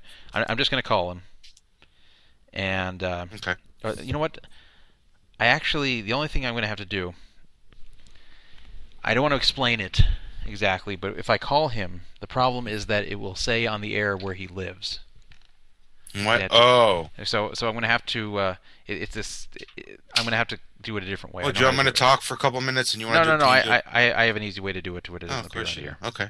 So I, I have to basically call myself and then three-way it on. Jeff, I'm still here I, in the hotel. I haven't left. Wow. Yeah, Brandon's not at home. He's actually in a hotel right now. And uh, you know the problem with hotel life is you get used to being in the hotel and you get comfortable there and you just never want to leave. All right, so I'm you know, like- a lot of people, and you can tell me what you think, Jeff. A lot of people, and I'm, I, I like it. You know, a lot of people think, oh, you live in Las Vegas. Why would you want to? Uh, we calling him? no, I'm calling myself. And now we're gonna call him uh, right now. It's like some backdoor operation. Um, That's backdoor, all right. Yeah. I don't know. I mean, Druff, I, I live here, and you know, obviously, and for me, you know, of course, I like traveling and going other places, but especially like where I'm staying in a massive hotel like this, with, you know, it's literally like I don't know. You, you know where I'm staying. How many people do you think at any given moment, counting employees and people, are here? I mean, it's bigger than like like you know many cities. Yeah, is, I, I thought that when I was walking through there, it's kind of like a city there. Yeah. So, you know, for me, and I've always been this way ever since I've moved here, I, I like going on like these five day or week long trips where you don't, you know, you're just in a nice hotel. Everything's here. There's, you know, 100 restaurants and just all the amenities. It kind of just makes you feel like you really are on a vacation. Yeah. Um, no, I You know, know, I know what you're talking about. Yeah. Yeah. And you've seen the room I have. Why would I give this up? Yeah, it's a beautiful room. So I'm that is, sorry, the party you've called No, is not course not. available. Please leave a detail. Of course not. Why would he be available? Yeah, he only sent me a Facebook message like 45 minutes ago. Why would he be available now? I have a different number that he gave me. I'm trying to think. Is that, uh, it's pro- it's got to be the number I called. It's It's I got have a 702 number he gave Yeah, me with an yeah. extension though. yeah, that's it. Oh, okay, okay, okay, okay. Yeah. All right. Well, I'll see when he comes back online and messages me. In the meantime, uh, I have somebody else we can call. Okay. I just got uh, a lot of. pe- You missed a good call last week when we actually called up uh, this girl who ripped off Ken Scaler. She actually identified Oh, herself yeah. as like an ornery black girl. I don't even know the premise. How did she rip him off? It was when she uh, he met her at a fat club and he took her to dinner and suddenly these two guys these two gay guys showed up and cl- one of them claimed they knew her from high school and uh, they sat there you know they joined them at the table kind of just forced themselves in mm-hmm. and drank and drank and drank just ordered drink after drink after drink then both of them quote had to go to the bathroom and never came back and ken was presented with a $425 bill and it was unclear whether this girl set this whole thing up or was complicit in it or if she was just as surprised by the whole thing as he was and i, I still don't know for sure after Four talking to her hundred twenty-five dollar bill. That that don't. They would have to put him on a payment plan for that. well, worse they confiscated his wallet and wouldn't Now- give him his id back until he paid Now, you know, someone asked me this recently, and I forgot the answer. What do they say when you buy your your uh, when you're engaged before you buy your wife a wedding ring? What is the percentage of your yearly sal- salary that they say is supposed to be determined? oh I, I, I, the I ring think it's two months salary It's two months. yeah So if Ken Scaler hypothetically, oh, okay, it's three or four months. Okay, I'm, I'm being I, I thought it told was it's- two Well, okay, but Maybe it's either way, up over the so, years. so say it was three months hypothetically. If Ken Scaler ever got married, how much would he be able to spend then on on a wedding ring? um like two thousand dollars or something Really, that much? well yeah i mean he has a job Oh, I didn't even know that he's working. He's not. He's not doing the blood or. oh no he does plasma too but he also works Oh, okay. Wow, good for him. Yeah. All right. So let's uh, let's call him up here, and uh, know he has to be able to afford to go to Coachella Yeah. and uh, other things he wants to go to. So let's. You know, uh, it's funny, Jeff. I was thinking about this. I knew it was going on, and I read a a thread about it right when we were watching uh, Don Henley sing "Hotel California" in the same exact city.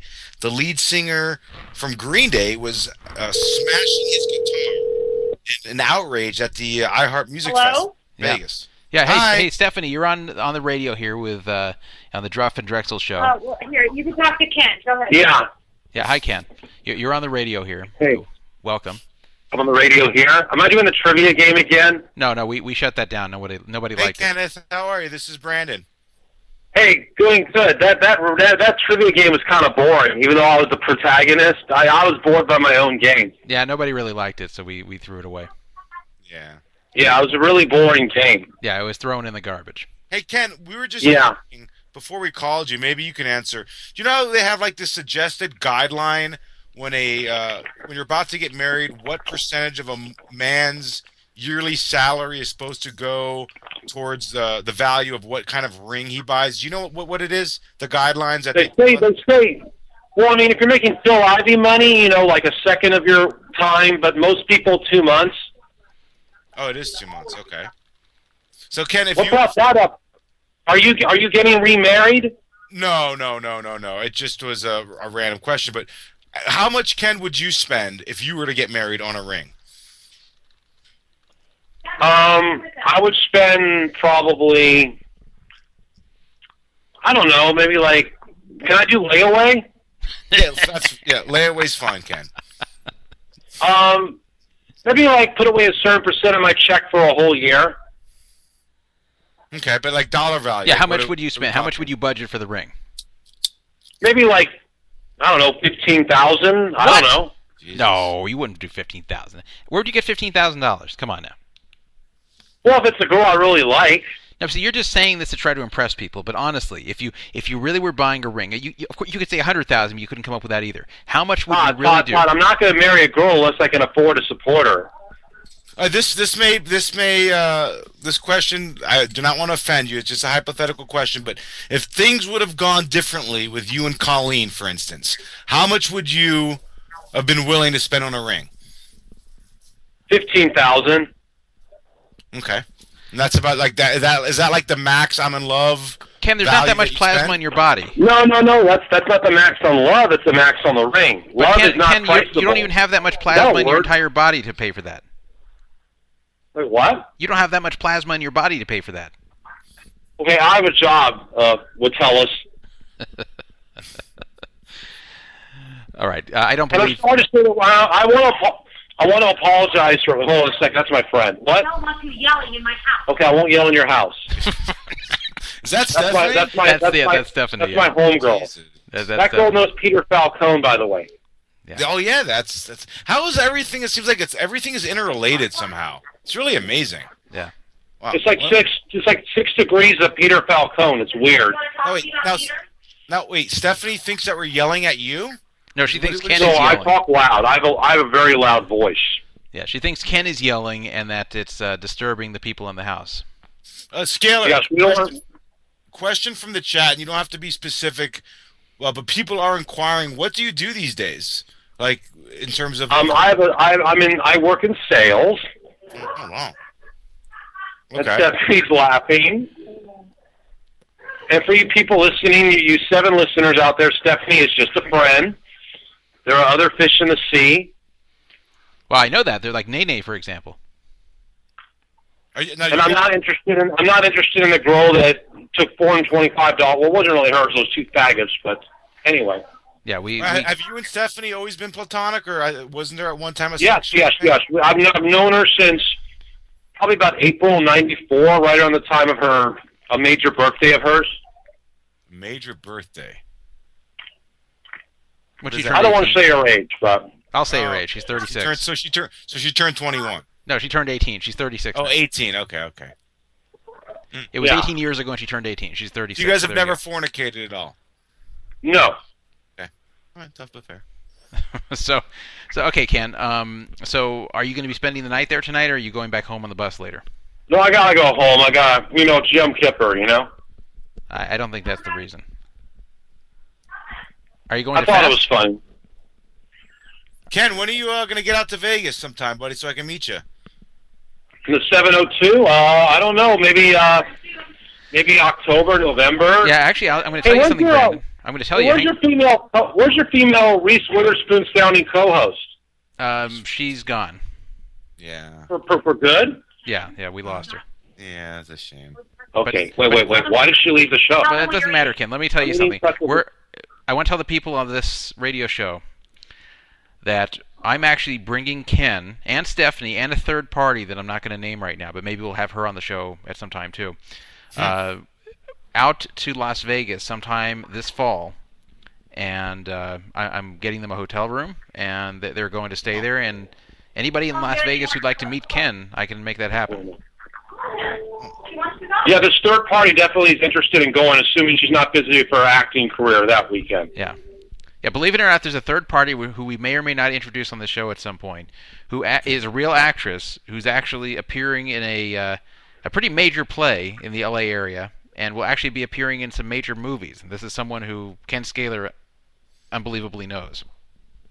Now, is this Yes, like a I actually have spent. I've actually spent time with this person. Is this like a B-list actress or someone? well, it- like it's someone. It's someone kind of up and coming. It doesn't matter. It doesn't matter where she is now. It's where she will be. It, it's That's someone what I'm saying. Is she up and coming? Is she Yeah. someone that? yeah, she's, she's up and definitely up and coming.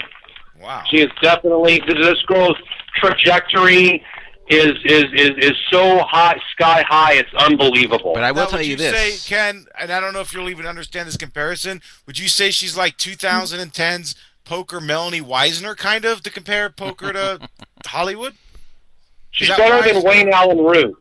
Yeah, that Weisner, she was like an up and coming 2010, but I don't know if she's really just been stagnant or I don't know. She's better than Wayne Allen Root. She's better than uh than uh, the the Unabomber player or the or the the SN player. You know, Escangari, whatever his name is. You know. he's talking about the guy Antonio that- Esfandiari. The guy that just won 18 million. Yeah. And I think Wait, he did? I, I think Yeah. he's. I think he may have won a bracelet at the World Series of Poker Europe too. Wait a minute. Who won the final table? I don't even know. Or are they not No, solid they, ha- yet? they haven't done it What it are we talking about? Wait, who are you talking about? Uh, Antonio Esfandiari? He won two No, bracelets. I'm talking about there was. I'm talking about there was a table of nine people. Have they decided who won yet or not? No, they That haven't tournament decided. They haven't decided yet. They're gonna. They're actually in By talks. the way, I noticed that I noticed that Indian casinos are giving a lot more money to Obama than to Romney. I know it's not a political show, but they seem to favor Dems. So Ken, anyway, Ken, speaking about the I, World I know you're. I know you're not political, but anyway, Yeah, Ken. Speaking about the World Series, it's it's the last week of October, and I don't know. Uh, you seem to know a lot about poker for someone who doesn't play, but yeah. the, the original World Series, the first ever World Series of poker, wasn't even played out on the felt. It was voted. The players actually Really? voted who the ma- Druff. Tell them I'm, I'm, that I'm yeah, correct. telling the truth. Now they're talking again about Really? bringing that back, getting old school back, where when they get down to the November nine, everyone just votes on who the winner is. What what's your feeling? Really? that? Yeah. That's like ridiculous. That's not about skill. But you know what's even crazier is during the first Iron Man, they actually paid Terrence Howard more than Robert Downey Jr. Even though Jr. was Iron Man, they played the black. They paid the black guy more. I couldn't believe it when I heard that. Ken, you can Google it. Ken, the the, the club you went to where you met that uh, fat woman that uh, got you ripped off the Doesn't restaurant, matter. Was that club? Doesn't matter. Was that club Moxie? It doesn't matter what club it is. That that's that's that's gone Someone, someone is guessing. from my life. Someone's guessing it was Club Moxie. I'm not. I'm not. I'm taking the Fifth Amendment on that whole incident. well, why can't Ken, you was just? that taking like a, an eyesore in your life? That's something that's traumatic. That whole, in, that you It's just want it's to forget it's about it. it's it's it's up there with Victoria. It's really bad. That's all I'm going to say. Don't elaborate on that. well, Ken, you can't bring these things up on the radio if you don't want me to elaborate.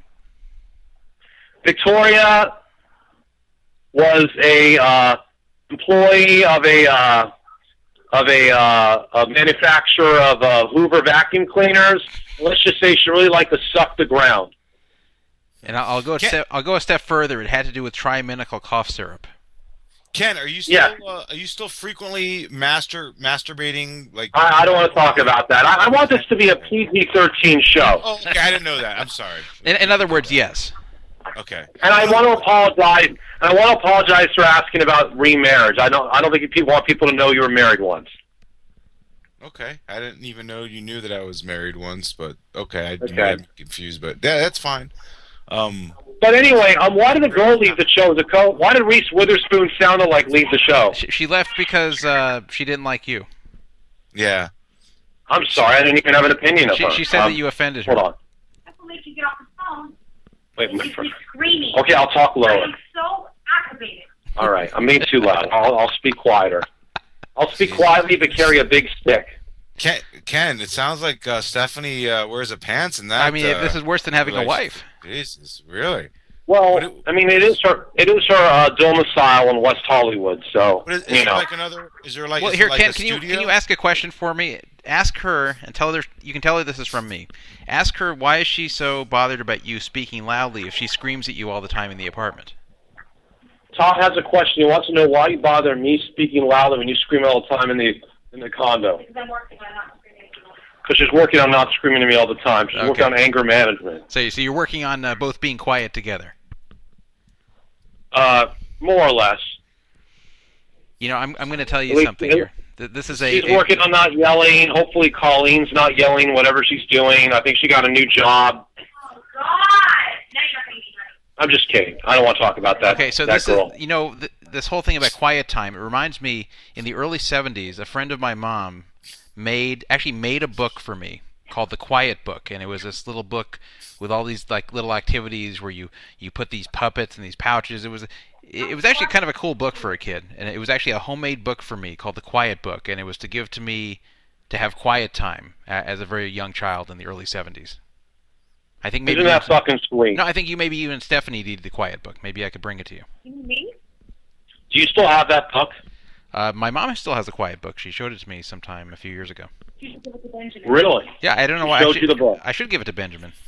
Ken, is there any chance that Stephanie would come on the radio just for a couple minutes, or Why? What is he Do you want to talk to them? About well, what? the, the chat just wants? They're they like the rage, I guess. They like the rage. This isn't a gay club. No, the rage, like that. She just has seems like there's pent up anger inside her. I don't know. I'm not going to yell. I'm She says she's not going to yell, but she's all, she's checking her email. It's very exciting. Can you stop? Ken, stop. I'm not going to yell. What is it to say? Um, Why did that girl leave the show? Oh, I want I want to tell you something here. Would you believe that there's this guy, that guy Ryan we've called before on the show? Um, he actually Wait, sent wait, he's been on the air. he actually You sent called that guy? he actually sent Ken. Hold on, let me say something. Hold on, hold on, one second. Yeah. Can, can we call Peter Falcone to get him on the air? Uh, if you have his number, sure. I have I have uh Todd, his, you know what? I have his original number. I mean, there's I do too, even, but I think he's. Yeah. I think even that's when he was gone. in jail, this number was still active. But let's see. I can try I it. I'm- Wait, wait, so he really was in jail? Yeah. oh yeah, oh yeah. I'm, I, I'm just right amazed. now. I, I'm just amazed because he just put off such a good image of himself. Okay, went to voicemail. Disconnected. Yeah, no, I just went to voicemail. It's first ring voicemail, but at least he's still paying the Can I bill. leave him? I, I want to leave him a message. Well, call him up and do that. All right. Um, uh, by I the don't know way, if have um, the same uh, number anymore. a, a guy in chat named Bootsy Collins wants you to know he's single. What? That that's what he said. He said, uh, "Tell her I'm single." He lives don't in care. your he lives in your vicinity. Yeah, I he met lives, him. in, he lives nice in Orange guy. County. Yeah. I don't. He's- I'm. I've. I've given up on men. I don't care. Right, you're turning into a lesbian? No, I'm not a lesbian. I've just given up for a while. Oh. Why, why have you, you've, you've had your heart broken one too many times, my dear? I, I don't want to get into it. I had. I don't. Todd, I have a question. done. Speaking- It's hard to ten now. I have a question. Speaking of for a while, do they still make chocodiles? That was like a trendy dessert for like about a year when I was like 12, and I totally forgot about it till just now. Chocodiles. I don't know. I think it was like an East Coast thing. Really? Yeah. In fact, I, I had not had one until I went to New York. I think I had one like for the first time when I was like 12 in New York. But I had never seen one in California. Yeah. Yeah. So I, I think that's the problem. I think uh, they may exist somewhere else in the You know what? I, I'm just going to say, if McRib can have a Wikipedia, so should Chocodile. And if it doesn't have one, someone should create a Wikipedia Chocodile right this I'm second. sure there's one of uh, in Wikipedia. I'm begging you. Chocodile, Wikipedia. It's a Hey. match made in So internet Ken, heaven. Ken, are you uh, are you still in school? Uh, I take a couple classes here and there at Los Angeles Pierce College, Woodland Hills, California, 91364. And what classes are you taking? Oh, some business oriented classes, you know, business oriented. to help my to help out my knowledge and facility and economics and surrounding peripheral areas of knowledge in academia. Now, don't you have an AA in criminal justice? I have an AA in liberal arts, criminal justice, and political science. So you're a very uh, well-educated man. Thank you very much. I have over 700 units at Los Angeles Pierce College, Woodland Hills, California, And- and not only that- Wait, 91364. wait, hold on, hold on, back up. Seven hundred. Didn't don't What? you only need what, what? What is it? I, I forget. I've been out of college for so long. Wasn't it About just 60. It was sixty. Yeah, It's- six, you need 60 to get your first two years, and you transfer to get a baccalaureate Wait, at wait, a so four-year on. So, so the typical So student who goes so like to if school you're in for a two casino, years, your college credits, you're basically like at the highest tier end. You're like a seven star of community college. yeah. Wait, wait. I'm So, playing like I'm. I'm like I'm like the I'm like the Sheldon Adelson of college. so you're telling me you have the equivalent of like uh, 22 years of college? Seven hundred. And by the way, speak, speaking of, speaking of college, I just want to say that uh, Answer his question. He's right. um, no, not 22 years. If it's 60 years for 60 units for two years, 600 would be 20. Oh my God, you're right. That's Uh, scary. is this all financial aid? It has to be, right? I get a fee waiver from the government because of my income level, which I do qualify for. It's not fraud. So if you wonder where your tax And- dollars are going, Yes. it's a good use. But of you know tax what? The most expensive welfare is corporate welfare, not help out black people buy frozen dinner welfare. Well, how about help out uh, white people take useless college classes welfare? I don't know anything about that. They're not useless. I'm gaining knowledge, garnering units, and Ken, maybe you should you should put I this to better my- use. You should have like five PhDs by now. well, tipping hose daily is overrated. Ken, what did you think of uh, Billie Joe, uh, whatever you call it, uh, tirade at Armstrong? the, yeah, at the iHeartRadio thing in Vegas? Well, it was run by Clear Channel, which is a horrible company, one of the three worst companies in entertainment, and anything involved. Hear this right now. What radio station is this? Can I hear No, iHeartRadio is run by Clear Channel. Owns What a bunch. on right now? No, the guy from Green Day had a temper tantrum, and he's now he's in rehab. He's 40 years old. What's the name of the station you're on right now? It's an internet radio station. Nobody's listening, but I'm playing along. How do you? It's- it's how can Stephanie hear this show on the internet? She can go to And I'll go in another room pokerfraudalert, 'cause- pokerfraudalert.com. Do they? You guys Poker own a fraud computer? alert. Wait, what? Do you guys have a computer? She does because she's rich. She doesn't have to work. The problem is I don't want it on in the background because it'll interfere since you're on the phone here. And then it was Oh yeah, you're, Yeah, she can Yeah, listen to because it. they, after. they did this once. We Ken, we did something like this once with. It's kind of like another Ken Scaler, uh, but it was like a quad jacks thing we did, and, and this is what- what it sounds like. Uh, Jeff, can you play? Yeah, the this is what happened when we had someone turn on Yeah. the radio when they were already if, on. if you have it on here, this is what's going to come out. That doesn't sound good. Oh does it? wow, that's crazy. That, Yeah, that- that's, what crazy. it'll sound like. If, if, she, if she turns it Hey, on, hey, it'll hey, sound Steph- like. Wait, Stephanie's wondering how did you know Peter was a fraud? Um, how didn't we? How was it discovered? How was it discovered? Did he start ripping off people, or fraud are you talking about? The first one or the second one? Or the fifth one? Or oh the my 20th? god? I mean, talking about well, the was he ripping off? Are you, are, are you well, I guess he ripped off. Are you talking about the one when he went to a professional makeup artist and had them dress him up like his 65 year old father and got fraudulent uh, credentials to go on a bank and then get a uh, second mortgage and, and line of equity on his house? Is that the, which? I mean, is that fraud? I thought he ripped off poker players. I mean, he's done more, and he had. And I can't believe he donated a kidney to pay for his Sir- law- lawyer. served time when he was younger in Rikers Island because he went to a professional makeup artist that dressed him up to match, you know, a picture ID of his. Uh, I, I think I remember reading it was like either late fifties or early sixties year, year old father got a fake, Wow. Got a he was either a fake ID or he stole his father's ID and then went to the bank and got a uh, line of equity on his father's home and then went through it and from what everyone's told me um, his father you know his father has written him off and most of the family have and they prosecuted him he ended up going to prison but his mother's I always guess they had- won't. his mother's always They won't been the him. yeah the, his mother's always been the one that's had the soft spot for him Well, the mothers are mothers are usually the the wimpy ones. How did you find this out? It, it's been investigated by a lot of interested parties. yes Okay, so where is he now? He's out he, scamming uh, somewhere. He got out of jail, and it's football season now. So I'm gonna I'm gonna guess he's somewhere in the bowels of Vegas right now. Yep. Probably like you Really? know.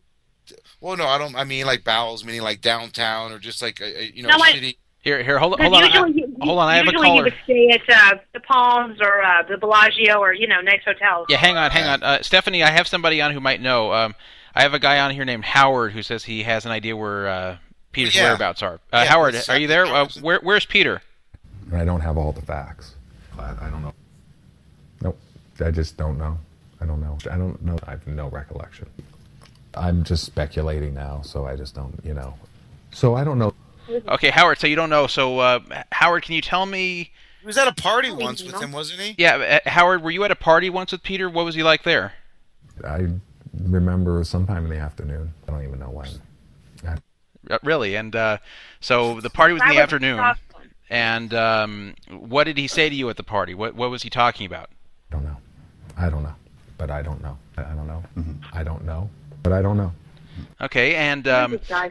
Can, can Uh, you? it's, it's Howard. He used to be really good friends with Peter. And uh, Howard, I uh, Peter DC, as you may know, ripped me off for about uh, four thousand dollars. I got Okay. charged on a credit card. Yeah. Um, I mean, do you know? Does is this something he's done to a lot of people, Howard? I don't know. I have no recollection. I remember one time at a party. I don't know. I think Hmm. Uh, Howard, um, what do you think of Ken Scaler? Uh, do you think has he ever told you that he has romantic feelings for Stephanie? I, I, I think I just responded with something like, um, "We need to provide this customer a good answer." And I don't know. I, I just don't know. For, Todd? for the- Yeah. Todd, this skit is dying. There's no skit. That's not a real. That's like that's like that's like a morphed in recording. You know, it's like it's like you're doing Photoshop cropping, with, but, but audio wise, auditory. Hey, hey, Howard. Um, when you went to Starbucks the last time, do you think the bathroom was clean? uh, for for can can Kanawaki. 'Cause I really don't even know I don't recall. I don't know that I ever saw that email. I What about Alvin Finkelstein? What would he say? don't know, but I don't know. I don't know. Hey, hey, Howard, can you turn on a woman in bed? I don't know. I don't. Any other Hey, questions? Howard, do you, do, you, do you- Howard, do you want to butt fuck uh, Big Bird? No, I don't know.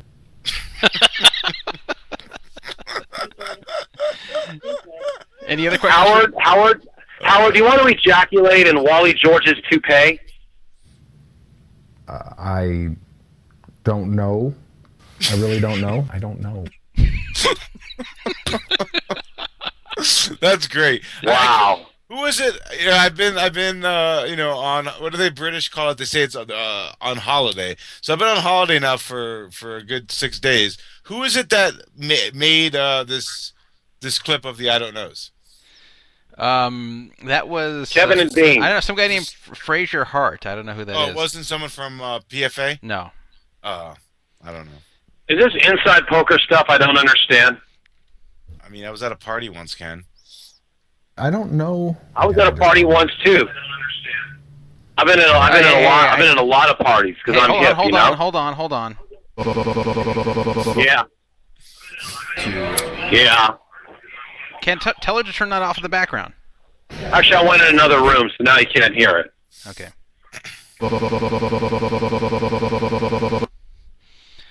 All right, Ken. Any more questions for This is like the Howard? weird. This is like the weirdest thing I've ever done. This is like this is like Coachella or something, but I don't know. Can't explain it. Do like any girls out there like me? Um, Anybody? and um, you know, I, I I don't know the answer to that question. There we go, Ken. Howard answered for you. I was asking Todd. Uh, Howard, uh, is Ken going to get laid in 2013? Yes, absolutely, I motherfuckers. don't know. Absolutely, don't really mofo's. And I really don't Ca- know. And I do not. Ken, Ken when was actually the last time you, you've fornicated with a human? I don't know, but it's a woman. No. That's Okay. all I got to say about mean- that. By the way, by the way, can I ask a question? You think this is like a professional radio show, like I don't know, Kevin and Bean? They be doing this I don't know thing over and over. They would Kevin or Bean or Mark and Brian or Rick Dees or I don't know any of those weirdos like the morning zoos of America. Would they do that? I don't have all the facts. Okay, so uh, we have a can't caller. go in the- the Ca- caller, you're on the air. Oh, okay, just turn off the radio. I can go in the other room. Oh man, I need a girlfriend. Caller, you're on the air. Hello. Yo, I was trying to make sure this was live. I wasn't. I wasn't really sure if it was pre-recorded or not. Now I know. I appreciate it. Yeah, this is live. Is, is it? Wait a minute. Is that the faggot from Philadelphia? I think I know who this is. No, I don't think it's a faggot from Philadelphia. Is this? Oh wait, wait. That's the guy that that's uh, wait, that's the guy that's kind of conservative, but he's never voted. He won't vote. He hates politics, but he likes to go hunting or something. I don't know what you're talking about. Is the I don't know. Is this an Alabama area code? Yes, Okay. Go. Is it 205? that's correct, Ken. Wow. Those are area codes too. Caller, how are you? Yo, Druff, man, that that curveball with the uh, the fake out was kind of weird. I wasn't sure if this whole episode was like pre-recorded or what. No, no, no. We're live. Uh, I'm not fake. I'm not fake. Trust me. I'm a real human being. I am not an animal. I am a human being. Hell yeah! Nope. No, you're you're an don't know. interesting character for sure. Well, thank you, sir, and I I hope you en- en- enjoy uh, the time we have left because we're 44 days from electing or re-electing Barack Obama as president. Yeah, it's gonna be good for the country, man. I'm really excited about it. Great, and then I'm going to be happy, and Todd's going to be pissed, but not surprised. Yeah, that's okay. Todd's got all the money, so he should be pissed. I, I wouldn't say All right, all the money. he, he could hide in uh, the Cayman Islands like his buddy Mitt. Yeah, I mean, all the people earning thirty thousand should be paying more taxes than the guys earning thirty I million. That know. makes a I lot have of no fun. recollection. That's that that that is absolutely true. Fourteen percent for that kind of money. I mean, I'm sure Phil Ivey. I mean, I'm sure these like A-list poker players pay much higher taxes than than uh than uh Mitt Romney. Even know, uh, Todd would you're, uh, agree with that, right, Todd? Um, Howard, how much did you pay in taxes last year? I'm just speculating now, so I just don't. You know, So I don't know. I guess he can't tell us. It depends what the definition of is is. That's correct, Bill. So That's right. So, William. so um, Master Scaler here. Uh, what are your plans for the rest of the evening? Got to go home, go to sleep, start the day again tomorrow. Maybe check my MySpace. Wait, are you still on MySpace for real?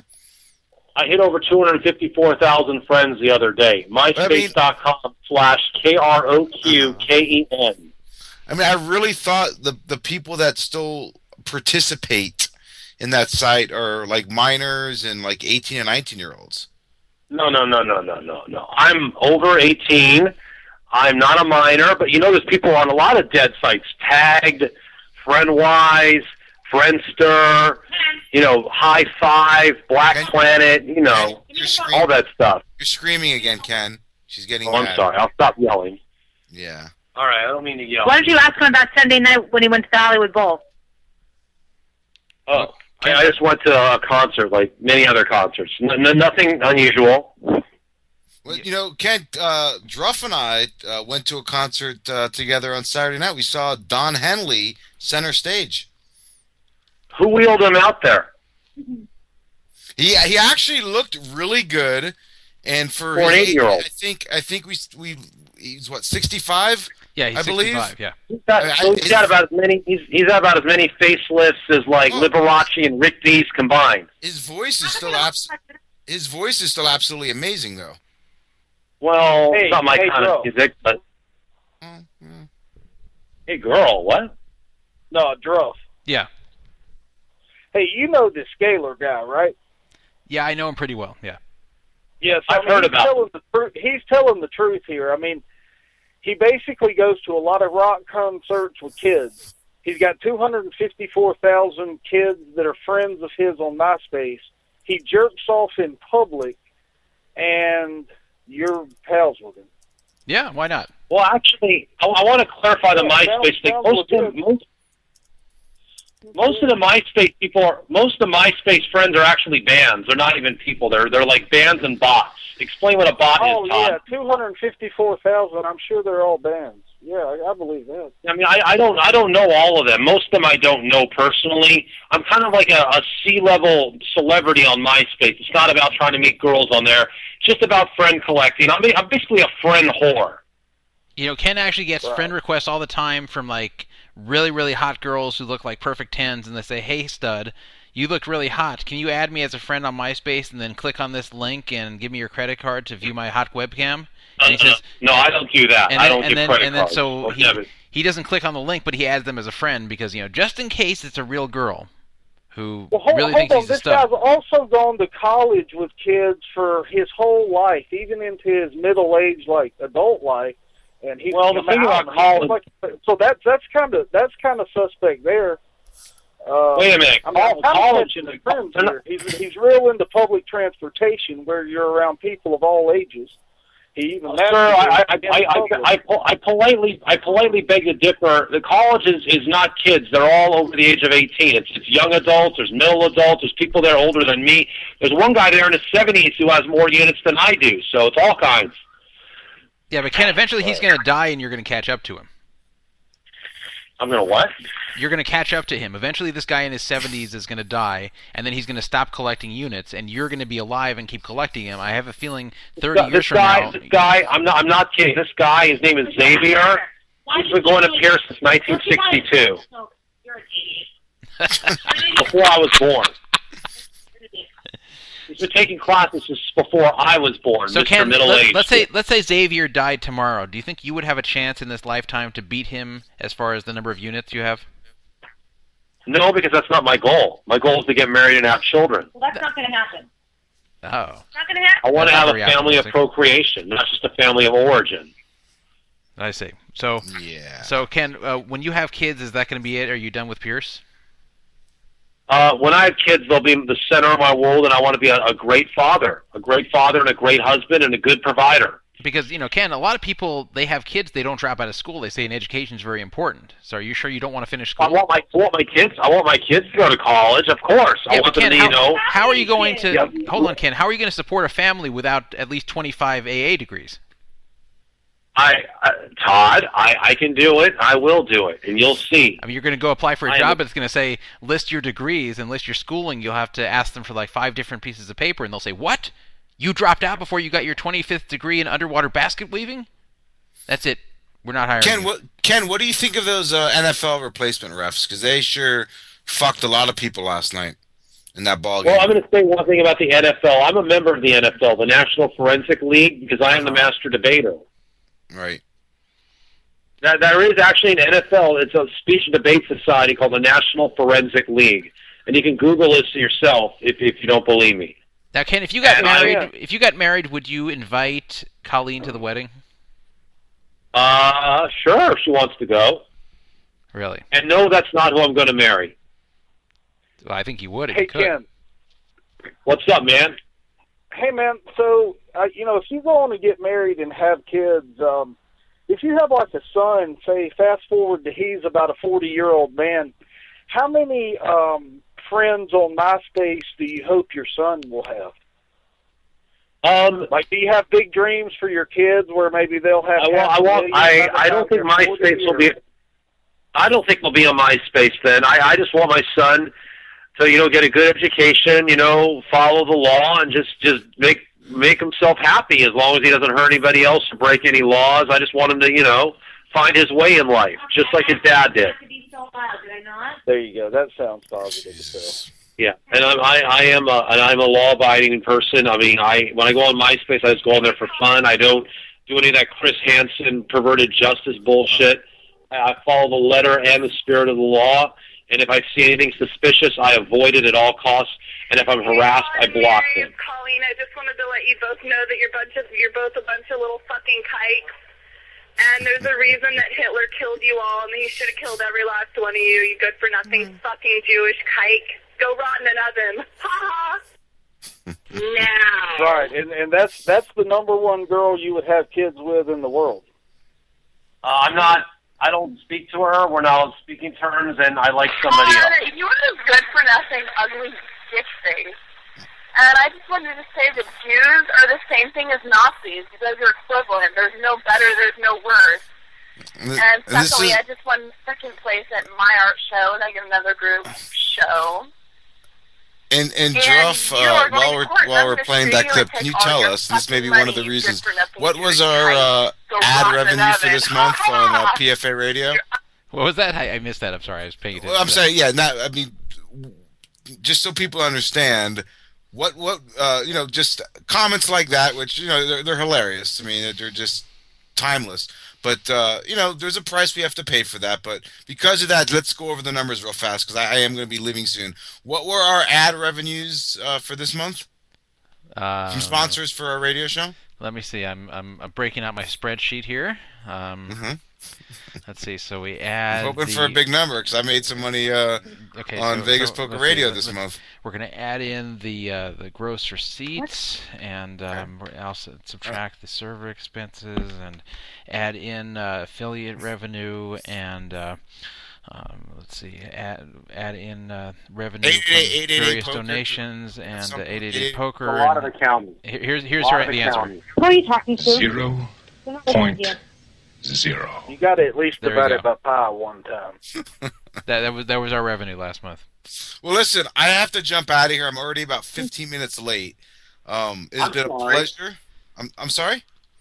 I said I'm sorry that you're running late, but Todd's always late. He was very prompt. You know, we had a very nice brunch this weekend, Ken, at uh, uh, on Saturday morning. They had uh, shrimp cocktail and just all kinds of stuff. Very good food. But was uh, that the one with the was that the one that's like the very nice buffet with the Kobe beef and all Yeah. that that Todd was yep, that Todd was had the a couple. ex- Todd had a couple extra tickets. I said just give them to two homeless people, and he refused. I thought it'd be funny to have the homeless people in the middle of that. Todd Yeah, actually did a very good deed, and we had two extra tickets to this uh, champagne brunch. That I don't know. What would you guess the retail value would have been if they were charging for that, Todd? The actual retail value is forty dollars. Dun dun dun dun. Todd Dun, was dun, very dun, nice about walking through a casino with me, trying to find two just Don Trouton people to give them to. That's In fact, true. actually, your first, your first uh, thought was to find two homeless people off the strip and just give it to them because this was kind of a fancy. I'm not you even know, kidding. uh, Yeah, yeah. Brandon's not kidding here. I really said, let's go find homeless people and give them these two tickets to the buffet and let them go in and eat at this fancy buffet. So But what I understand, if there's no homeless people on the strip, they kick them off and they go to like downtown, wherever the homeless. Oh, no, not, not, not downtown. They go underground. Yeah, they go Living- under downtown. Yeah, they're living under the strip these days, Ken. Very interesting. Really? Uh, aren't there yeah, a lot of they're- cock? Aren't there a lot of cockroaches and vermin down there? Well, there's a lot of cock something down there. The only the only bad Oh. thing about living under the strip is every time it rains in Vegas, which isn't very frequently, you lose everything. I don't know if you did. Did you? Did I mean I know I saw the video that was posted on PFA. Did uh Todd? Did you sit through it and watch that documentary of the guy that was going through all the tunnels? I haven't yet. I meant to, but I, I have not. Stop it! You're annoying me. Oh, sorry, God, well, shut up. sorry, that was Stephanie here. You're an idiot. Why am I an idiot? On that note, You're an idiot. guys, Todd, Ken, uh, All right, thank you for being on, Brandon. And uh, yes. Uh, Thank you, and I guess I'll hear next time about the documentary. well, 'cause you, we you can stay. You can stay on, mid-sentence. Ken. Just Brandon has to uh, take yeah, off. I just have to run. I'm. It's my last day of a holiday, and uh, Yeah. I, Oh, I, yeah, I, it is I, I Yom will say I don't. I don't ever brag, or you know, I don't talk ever about winning money or you know, just, just individual sessions a lot. But uh, I will say, and, and, and again, I, a lot of what I'm saying is because Todd is my witness to this, because it's, it's really miraculous. Um, when I checked in here, uh, I received a small amount of free play, and uh, from the Oh, casino, wow. just to, you know, yeah, just to kind of entice you to gamble and get here. And it's been, uh, what is this? Friday, Saturday, Sunday, Monday, Tuesday. So it'll be six days tomorrow. I've never, I have not had to dig into my pocket for one dollar, and I was able to run up, a, you know, a, a small amount of free play into uh, a very decent amount of money. Um, so this has been a good trip. I'm, I'm having a, a great time, and I'm about to go splurge. There's this excellent anyone that uh, is coming to Vegas, um, that that that uh, is a sushi person. I know you're not Todd. I'm not. I would imagine Ken. You're still just on the hamburger diet. But uh, if you like sushi, there's a magnificent place that opened relatively recently at the Cosmo called Blue Ribbon, and it's it's it's amazing. It's awesome. Very very. I mean, it's it's going to be strip prices. It's not like you're just eating at some place, you know, like in the city, you know. But it, you know, so it's a little bit pricier, but you're paying for the quality. Everything is flown in fresh daily, and this is an infomercial or nothing. They're not paying me, but you know, I, you all know I love sushi, and uh, that is Oh, where. you I, huh? Go ahead, Ken. What? I, I eat sushi once in a while. I'm not. I, I eat other things, and, and I, I'm, I'll eat sushi. And Todd refuses because it's raw fish. Yeah. And Todd's also never had a salad because he doesn't like lettuce. Well, I did see Todd this weekend eat a little bit of smoked salmon, which uh, I actually I guess it shouldn't surprise me that much because Jews typically like smoked salmon, aka lox, or what is the one when it, without the salt, Todd? The lox with has a different. fish? No, it's called uh, Gefilte Nova. Nova, isn't it Nova or something? I, I don't know. I Nova's don't a eat sushi. Okay, well, either way. But uh, yeah, I saw Todd have some uh, smoked salmon, and they had his. Well, I'd like to see Todd eat a salad. You, you will never see Todd eat a salad ever. Well, I don't know. He thought he wouldn't see me have an alcoholic beverage ever, and he saw that this weekend. how he was. I saw, you, I saw you have an alcoholic beverage at the Dr. Dan parties back in the day. That's true. Wow.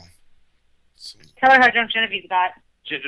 Uh, the squirrel I know likes to drink, but we'll talk about that another time. That's another story for another time. And Ken, um, you do though have a new obsession, don't you?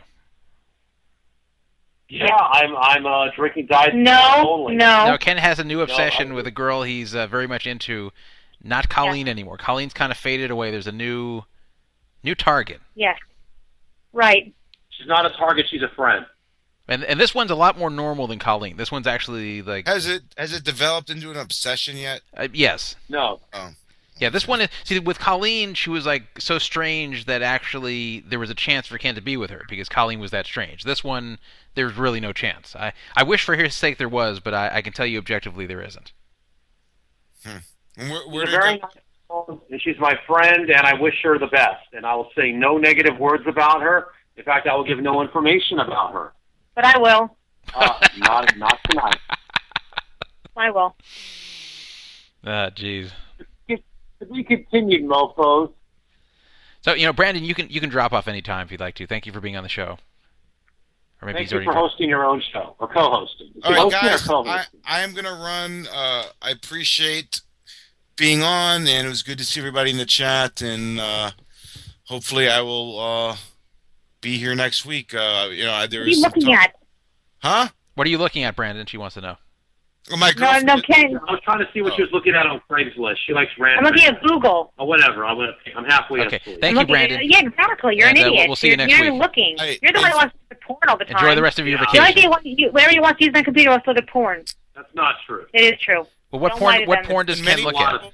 many people have asked me, whether it's via Twitter or other means of social uh, communication, what the intentions of the show are going to be now with Vowels leaving, and uh, I have my spokesman who's I guess going to give the best clarification uh, of of where, where things stand. Todd, do you have it ready, please?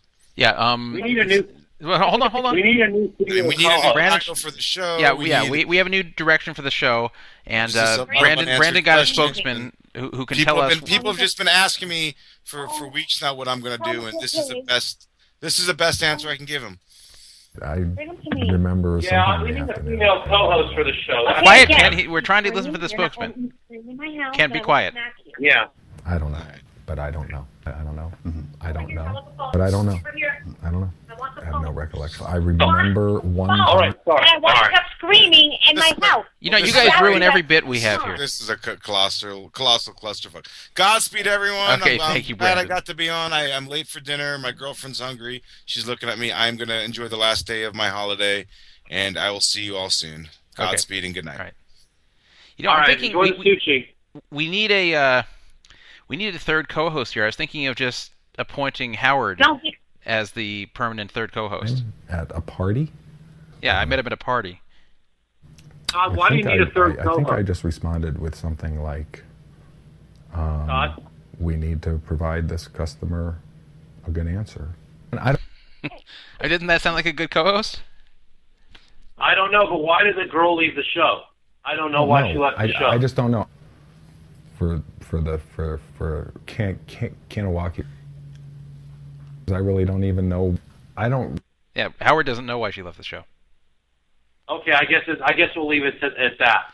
So so Howard um, is, is Howard is Howard a duck or is Howard the duck? Howard, are you a duck or the duck? recall. I don't know that I ever saw that email. He doesn't know. I still don't know what's worse, Howard the Duck or Leonard Part Okay, Six or Ken- Pixar. Ken. Bad '80s movie. Okay, I'm, if you don't act your right, age, shut up. I'm gonna hang up the phone. I I think he's acting his age. He's acting 12. No, no, no. Someone who's 12 wouldn't know Howard the Duck. That was a 1986 movie. Anyway, I'm probably going to get going, Todd. I got to get. No, I want you to talk about Genevieve and how and how Uh, I don't know. and who how you never Genevieve is. you don't know who she is. Uh, we're not. I'll make sure you never see her again. Okay, okay, okay. She's just a girl I know who I kind of like, but we're It's, just your, it's the breed. we're just friends, and, and that's all I'm going to say. Now, now, Ken has actually offered Stephanie money in order to facilitate seeing this girl Genevieve. Yes. Ken, I, is I this true? cannot do that because I owe other people money, and I have obligations, and I have to pay my rent, and I just have Yeah, to but keep Ken, on Ken let me tell you something. A guy I know very well owed a lot of people money, and instead of uh, giving it to them, he spent it himself. Isn't that right, Howard? I don't know, but I. Yeah. So. he doesn't know. Wow, Hmm? Ken makes very good decisions. I have a good heart. Um, Howard, do you think you think if Ken spends enough money on Stephanie allowing him to see Genevieve, do you Todd, think Todd, Todd, Todd, I'm I going to interrupt. do you think Todd, you think he's on. ever going to get anywhere with her? Todd, Todd, Stop, Oh, no. No, no, no, no, Stephanie. I want to hear what he has No, to I'm say. Shut up! Oh. God, I want to hear what he has to say. Go ahead. Yeah. Um, I love you. Thank you. yeah, Howard. Why does Stephanie always wear the pants? Oh, hang on, hang on. Howard, do you think if Ken spends enough money on getting Stephanie to keep Genevieve around while he's over there, do you think that uh, Ken will eventually get laid? I don't know. Okay. he doesn't know. All right. Anyway, I'm I'm I'm Just gonna, stop. I gotta get get home You're not getting because money. uh, Stephanie, I, I I, didn't I, finish I, I, conversation. all right. Stop So, stuttering. What are you, Scott Friedman? oh, don't say uh, personal names on this show. Uh, hello. Ken, Ken, I wish going to add some like information about poker and fraud. No, we're going to talk about Gen- fraud. We're going to talk about this Genevieve Okay, this is a really long call. and we're going to discuss why you're obsessed with her. I, I'm not obsessed with her. She's a friend, and that's that. That is it. Friend. That's that. that's that. I'm not. Gonna, I'm not going to suffer through another five and a half year crush that goes nowhere. So, I so, will not. I, so, so, Howard, do you think in the year 2018 Ken will still be talking about Genevieve? Howard? I don't know. I don't know. All right. he doesn't know. Genevieve is a girl I know. She's very sweet, very kind, very, very fiercely intelligent. Ken, very, did Is you she say more that- beautiful than Katy Perry? Ken, didn't Of you say that she she walked on water? Didn't you actually, when there was water on the ground, didn't you say that uh, she could walk over it because she walks on water? Yes. But yes. I don't want another Colleen Sandland situation. I mean, Colleen situation. You know. Hmm. I don't. I'm not going to go through that again. Tell Todd you think she's more beautiful than Katy Perry. Tell him. Oh, Jen, uh, Yeah. girl? Yeah, she is more beautiful than Katy You're Perry. only got to say that. She Uh, would not even say that. I don't think Katy Perry's cute to be. She has a fake Re- cartoonish face. remove the fucking pics now. Do you understand? Get rid of it, you fucking moron. What, what does that mean? I don't get it. I know exactly why you're doing this, and you're doing this none other than to ruin my career and go back to Ken. Well, it's not going to happen because there's going to be a lawyer involved, the police are going to be involved, and you are already being contacted by Google. So fucking remove it. You know, Google never contacted she- me. That's not true. She's a wonderful girl. I never got contacted I by wish her Google. the- I wish her the best. I heard she's still selling paintings. She has a new You, job. Ken wishes her the best, but she calls rape on Ken. Hmm. Seven cops showed up, had him in handcuffs.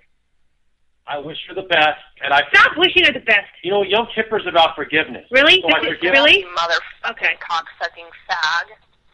For you to ever Yes, say forgive? on that, you know, stupid radio show of yours, like most things you say don't make sense. You're so fucking stupid, narrow-minded, and brainless to how fucking intelligent I am.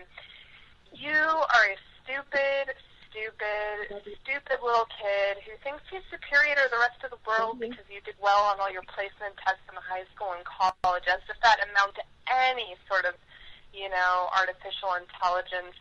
Uh, She's right. I don't have any artificial intelligence well, I, I have no. I, I, go ahead, Ken. I have no. I have no comment on that girl. I have no opinion. I wish her the best. I wish Colleen the best. I, Beautiful. I, I think Colleen SandlandArt.com shows her new painting, and Colleen is son.blogspot.com is a good blog. But that's all I have to say. Hmm. hmm. I wish her the best. What about the cat? And I wish the cat the best. Todd, He's adorable. hey Todd, He's adorable. Yeah. Todd. I know Kevin and Bean.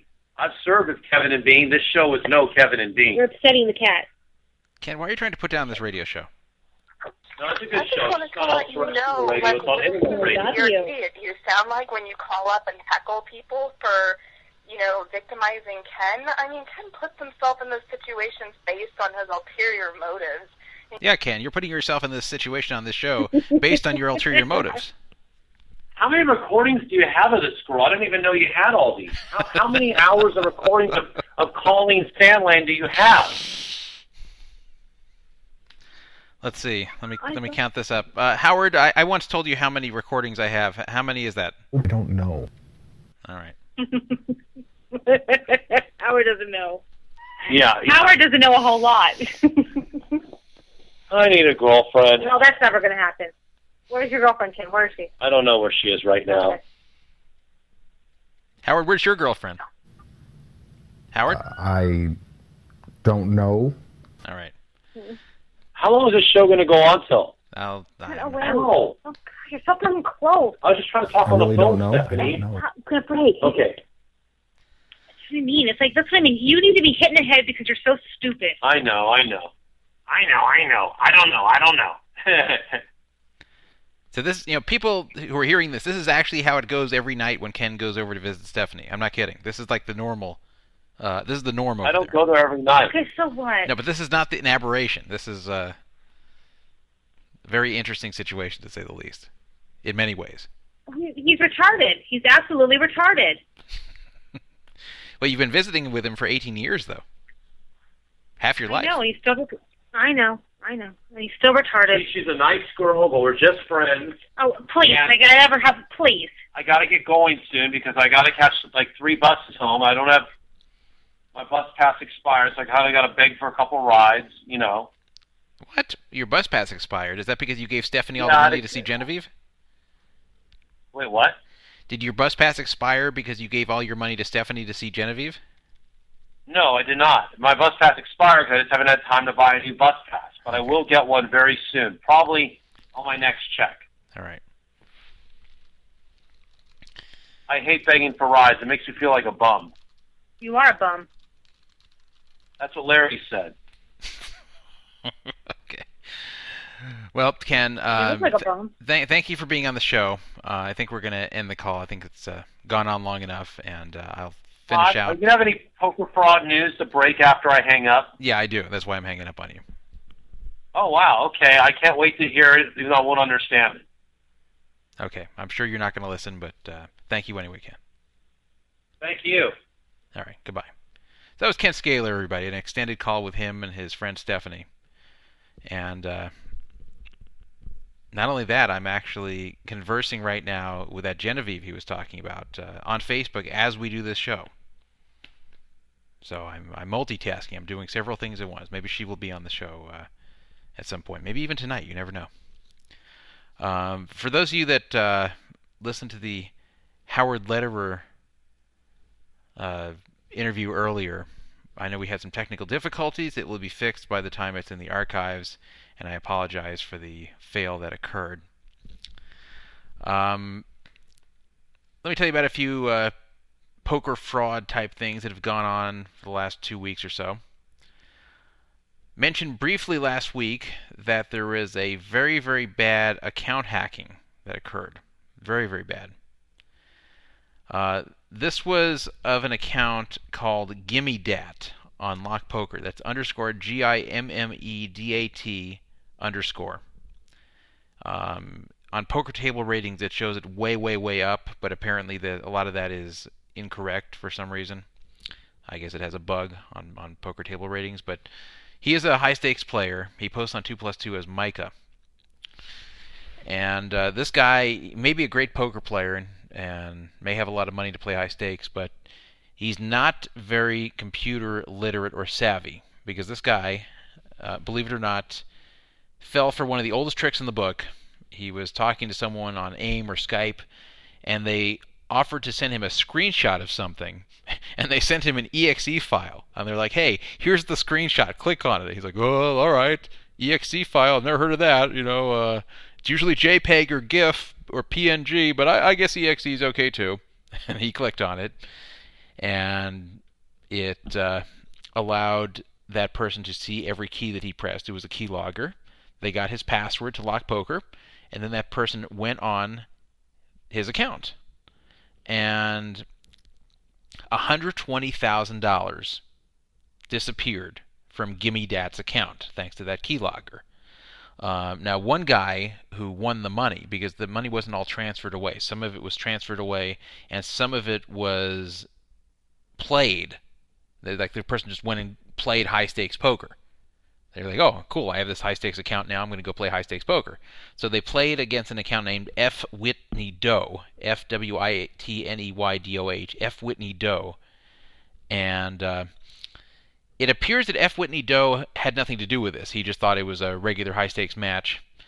And he won more than $55,000 from the fake Gimme Dat, from the person on Gimme Dat's account. Uh, Whitney will not give back the money. He says, "Tough luck. I don't care if the account was hacked or not. I thought it was a legitimate match. If they beat me, then they wouldn't be giving it back to me. So I'm not giving it back to the. You know, it's your business to protect your own account. I'm not giving it back because someone claims their account was hacked. Which I can see his point. I mean, imagine you play someone, you win a lot of money, and then they say, "Hey, uh, my account was hacked. Give it back to me." Like, how do you know that's not an excuse just to get the money back after a big loss? So uh, even if you know it's true, uh, do you give it back? I, I don't know. I mean, if it happened to me, I don't know what I would do. If if I was convinced, if I was 100% convinced it was an account hacking, I might feel bad for the guy and give it back. But if I had the slightest bit of doubt, I wouldn't because I would never know if they're trying to trick me, if they're trying to free roll me, to where if they beat me, they keep the money, and if they don't beat me, then they claim the account was hacked. So I, I don't think that's what happened here, but uh, of course it's impossible to know. Anyway, the weirdest subplot to this whole thing, because you know account hackings and people using the hacked accounts to play other high stakes players just for fun, is nothing new. In fact, that Steve the Pimp guy did this uh, a long time ago. It, it, apparently was not Steve this time, but uh, the guy who runs the affiliate program that Micah, aka Gimme Dat, uses. You know, the the one who uh, he gets his rake back through, somehow got a hold of the information of the hacker. I don't know how he did it, but uh, he got a hold of this guy's info, and apparently, and this is of course not verified, but this is what the affiliate claims. The hacker's name is Neil Shafer in uh, Elm, Texas, and even has his cell phone number, and had a conversation with the hacker. And the hacker is portraying himself, this Neil Shafer, as a kid who just kind of made a mistake. Like like not not some guy who had some masterful plan to steal money, but just some punk kid who kind of made a mistake and regrets it. So l- listen to this transcript. This is from the hacker speaking to the affiliate who's on you know working on behalf of uh, Gimme Dat. Um, he says, uh, um, this is the affiliate says, we're moving forward to make sure you get what you deserve. Have a good day. And then the hacker says back, it's two here, please. Let's try to work it out because I guess he didn't answer by a certain deadline. Affiliate says, this isn't going to be a long way back and forth. You, you need to work with us quickly then. Deal? And then the guy says, yes. So he says, give me the exact number of funds you got off the site. Obviously, this is easily tracked as we have an entire army of people working closely with us. What's the total amount? And then the hacker said, I sent 14K for 8K. So he's claiming he did a trade with the account where he gave 14K to someone on some other site for 8K, or I guess 14K on, on lock of the stolen money for 8K on some other site. Uh, other was lost. Then 80K was lost to Whitney, and, and can that be recovered? So the affiliate said back, well, let's focus on the money you have in your possession. So you're saying you only got 8K out of this whole thing? And he said, yes, correct, via trade. He says, wow, then you better work with us because 8K is definitely not worth it. And he said, I put 5K against him and profited 30K first. Then it was sick BS how he won the 80K. So he's actually complaining he ran bad using the hacked account. and uh, then the affiliate asked, Do you have a Bank of America or Wells Fargo near you? We're going to give you a simple way to direct deposit the cash or cashier's check into his account, no ties back to you. And so then he writes back, I'm still a good person at heart. I just wanted something better in my life. I really hope he can rev- revive, rev- revive those funds. So what he's trying to say is, uh, you know, my life is bad. I just, I'm a good person. I just made a mistake. I hope he can get the rest of the money back. So uh, then he asked him again, "Do you have a Bank of America or Wells Fargo near you?" And uh, if you have another way you'd like to send the money, let us know. And then he said, "I spent some of the money already." And uh, he can give him a thousand dollars. So uh, then you'll like this part where um, he claims he bought a car. So the affiliate said, Give me the name of the seller or dealership that you bought the car from. Don't give me a BS answer or we're taking this to the next level. You have two minutes to give me that information. We can help you sell it back, but you need to work with us. And the hacker says, I bought it from a Mexican guy named Martin. So I wonder if he got it from Judonk and thought he was Mexican. You know, maybe he confused an Italian for a Mexican. I bought it from a Mexican guy named Martin. I can sell it on Craigslist. I will get funds back. I may be able to send 5K back. Sorry, eating with my dad. So if I send that back soon, you guys will cut me slack. so the conversation goes on. I'll post a link to it on my site. I'm not going to read the whole thing. But uh, very entertaining. Unfortunately, they, they blocked the guy's phone number. Maybe the detectives on here. Maybe even I can do it. But we got to find this Neil Shafer and try to call him. It's a 214 area code cell phone number in Elm, Texas. And, and somehow this affiliate got the number. N E I L Schaefer, S H A F E R. in uh, Elm, Texas, uh, 214 area code. If we can get that number, I'd love to call this guy. He sounds like a real clown. But uh, I also don't believe all the stories about the Mexican named Martin that he bought the thousand dollar car from. I, I I do believe he probably netted very little from this scam. He probably did lose most of it to Whitney, and then probably did make a trade, like 14k for 8k. But I, I have a feeling he got the 8k out in some way, and just doesn't want to give it back because that's probably all his money. And this probably is just some punk kid. So anyway, that's what, what's going on with that. Uh, Lock isn't doing anything about it, but you know, as as many bad things I've said about Lock before, I actually don't blame them for this one because uh, you know it, it's up to each person who owns the account to not allow it to get hacked. If you're an idiot and you click on an exe file from a stranger and you get hacked and someone ends up losing your money to a legitimate player on the site, then so be it. You know, so be it. Uh, you can't expect the poker site to make good for it. You have to expect the poker site investigates for you and helps you finger the culprits and works with you that way, but you can't expect them to refund you the money. And you can't expect them to force the guy who legitimately won it from someone who hacked your account to give it back to you.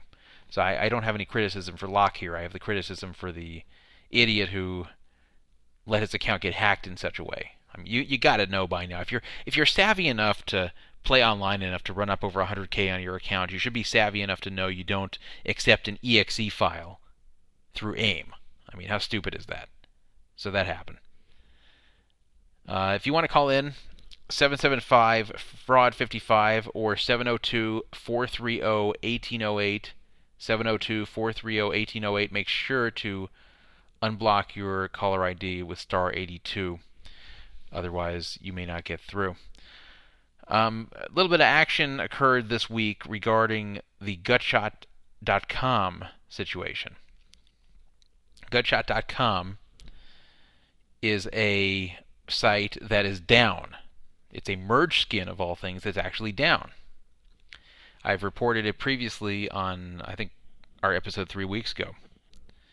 But Gutshot.com switched from iPoker to Merge in April. Suddenly there were cash out difficulties. Uh, everyone got stalled, and then the software went down, and they claimed it was because they were trying to update their client so it works on Merge. And they still haven't come back up, and um, nobody can cash out, so their money is stuck. Uh, another site called PokerHuis.com, P-O-K-E-R-H-U-I-S.com, aimed at Dutch players. Uh, it was bought by Gutshot. That's also down. They keep claiming that the software is going to go back up. They're just working on software. It's a bunch of lies. It's a bunch of BS. They're, they're down because they don't have a payment processor. They probably don't have any money. Uh, Gutshot.com mainly has UK players. This does not affect US players. They're not even allowed to play on Gutshot.com, even though it's uh, a skin on Merge, which is a US facing network. Uh, now, the new part to this story is that the Hendon mob, because this story has been ignored on 2 plus 2 for whatever reason. I don't know why this is not getting action on 2 plus 2 because it's pretty big in my opinion. But uh, 2 plus 2 just igno- is ignoring this. They're not censoring it, they're just ignoring it. So, someone started a, a thread about this on the HendonMob.com. Now, a lot of you know the Hendon Mob as the site where you can look up people's tournament results. And uh, they have a forum there too. But the posts keep getting deleted. They're deleting the posts about this gutshot.com scam. I mean, it's. I, I can't believe this. They're, they're actually deleting posts from Gutshot from the Hendon Mob about this whole situation. Um, now, I guess there's a new post on gutshot.com itself claiming that the online poker room is back, but uh, still nobody can cash out. I haven't verified whether you can get back on there or not. And there's a new post over on the Hendon Mob that says the following, where somebody asked, What happened to the other thread about gutshot.com? Someone made a new thread saying where to go. And someone at the Hendon Mob responded saying, there are terms and conditions of use of the Hendon Mob website and forum. Some of the posts on this thread were considered to break the terms and condition, and as there were many posts and replies quoting these, it was just easier and quicker for the whole thread to be moved. You're free to discuss the most things here, including the gut shot, but within certain guidelines. What the hell does that mean? So you're not allowed, apparently, on the Hendon Mob to bring up the fact that Gutshot is cheating people and not cashing anything out and stalling people for months since April. For some reason, that's breaking the terms and conditions of the Hendon mob. Furthermore, and I, I guess we have to get back to the whole thing about the Mexican named Martin, because now we're going to talk about the country of Curacao. The country of Curacao actually turned down Gutshot for a license. They actually can't get a license. It says uh, it's suspended. So they're in big trouble on Gutshot, and for some reason the Hendon mob is covering it up, claiming terms and conditions crap. People still can't cash out, so I guess it doesn't matter if the client's up or not.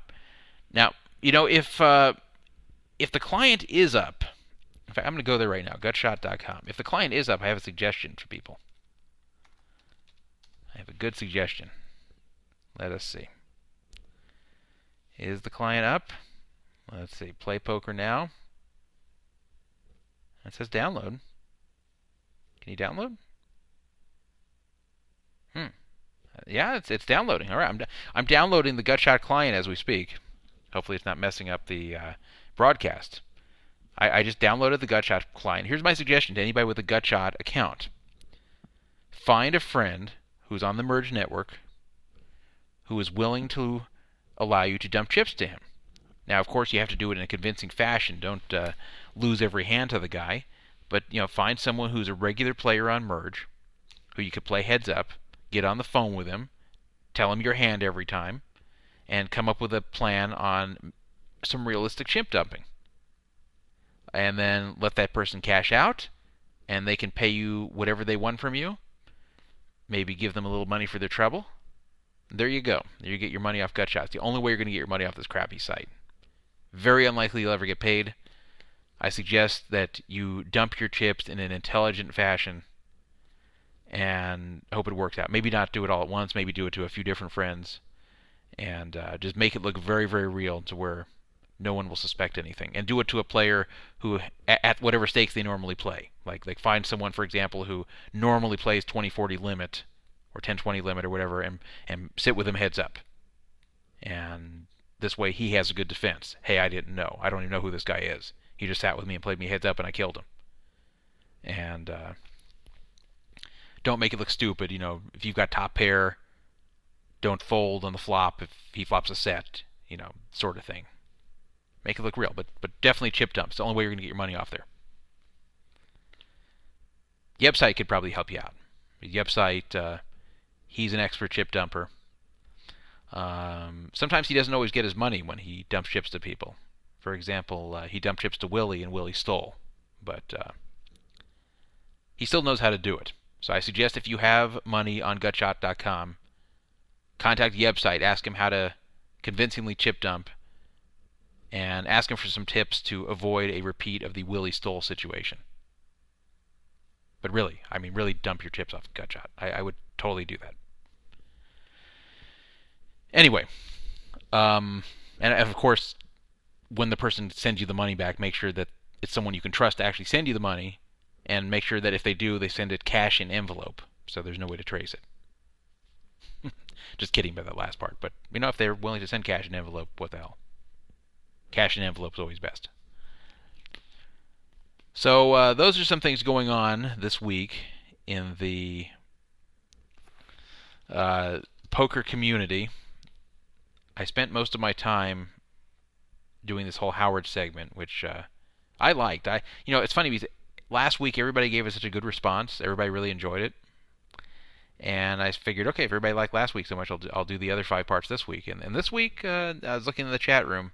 I know we had some technical difficulty, but for some reason this week, uh, people kind of felt it was old hat. They they felt it was something they didn't feel like hearing about anymore. I think I I think I lettered them out last week. They didn't want to hear more Lederer. So, all right. No more Lederer unless something notable happens. We will go back to the usual sort of features on here. Uh, next week we will call up Dave, the former partner of uh, Doug Beatty from the Howard Stern Show, and uh, hear about a lot of his wacky antics in the past. This is someone who's dated a number of celebrities. This is someone who toured with Sam Kinison when he had his comedy tour. This is someone who was on Howard Stern all the time, and yeah, a lot of wacky stories, a lot of really funny stuff, and, and a character too, not just some boring guy who's going to tell you some stuff he did 20 years ago, but uh, really interesting guy. And uh, we'll see. We'll see what we do next week. Brandon is back on the show, as you've all heard. All you conspiracy theorists who thought that uh, Brandon and I weren't friends anymore, or that uh, we were covering something up, or he left the show. Now you can all eat your words because the only scandal that has occurred through this show is me pretending that things are live that really aren't. In fact, you don't even know if I'm live right now. I might be, I might not be. It's a big mystery. It's a big mystery. Uh oh. Uh oh. I'm reading the chat room that Willie McFML is going to sue me. And, and, this is someone who's who's often been in my corner in, in a lot of the recent uh, disputes I've had with uh, other business partners and things like that. This is someone who's spoken on my behalf a number of times. But uh, Willie McFML said, Druff, how could you? And said that he might contact an expert contact, uh, contract attorney. Probably going to sue me for accusing him of stealing.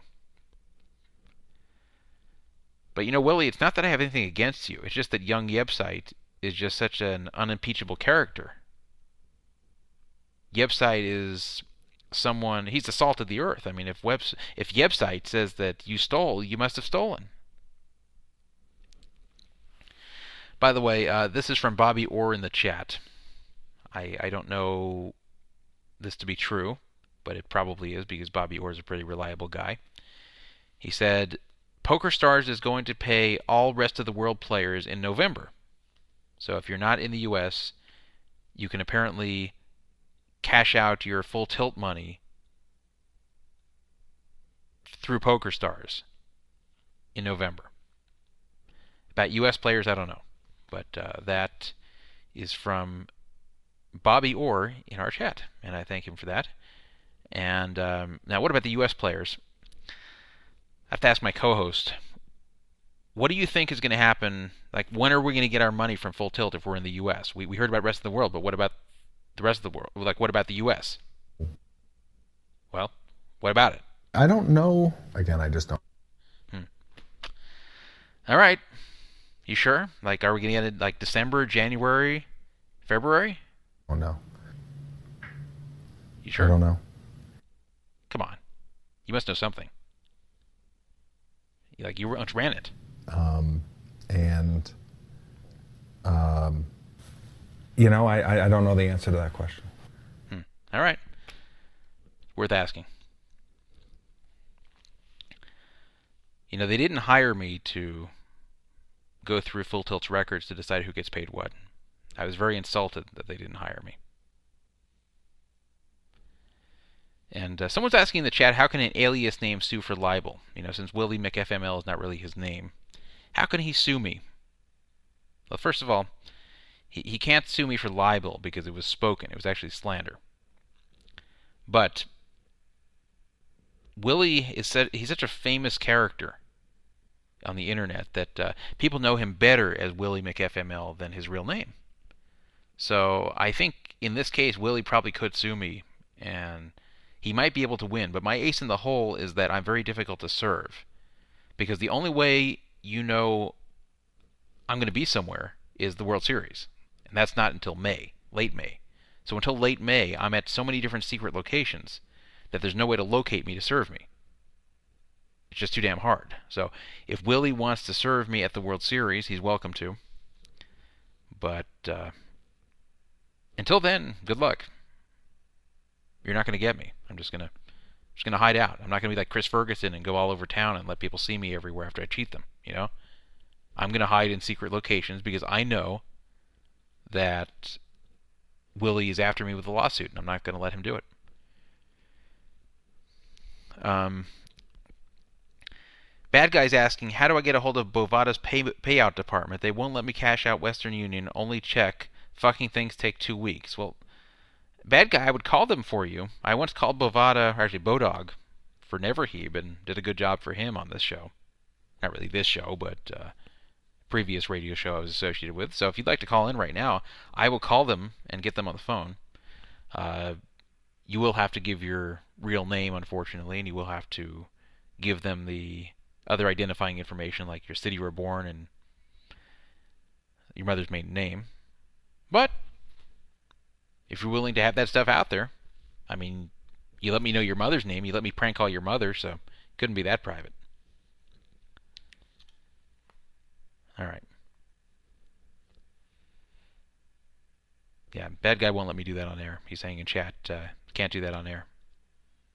But you know what? Since I'm so big on recorded segments recently, maybe we can call them up on a recorded segment, and I'll just bleep that part out, and then people can hear me save you from a customer service standpoint and get them to pay you. And then maybe you can buy Immaculate a new purse with the money. Immaculate is his mother.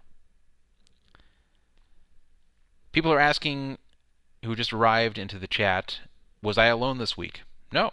Brandon joined me for part of the show, but he had to leave. But he'll be back next week.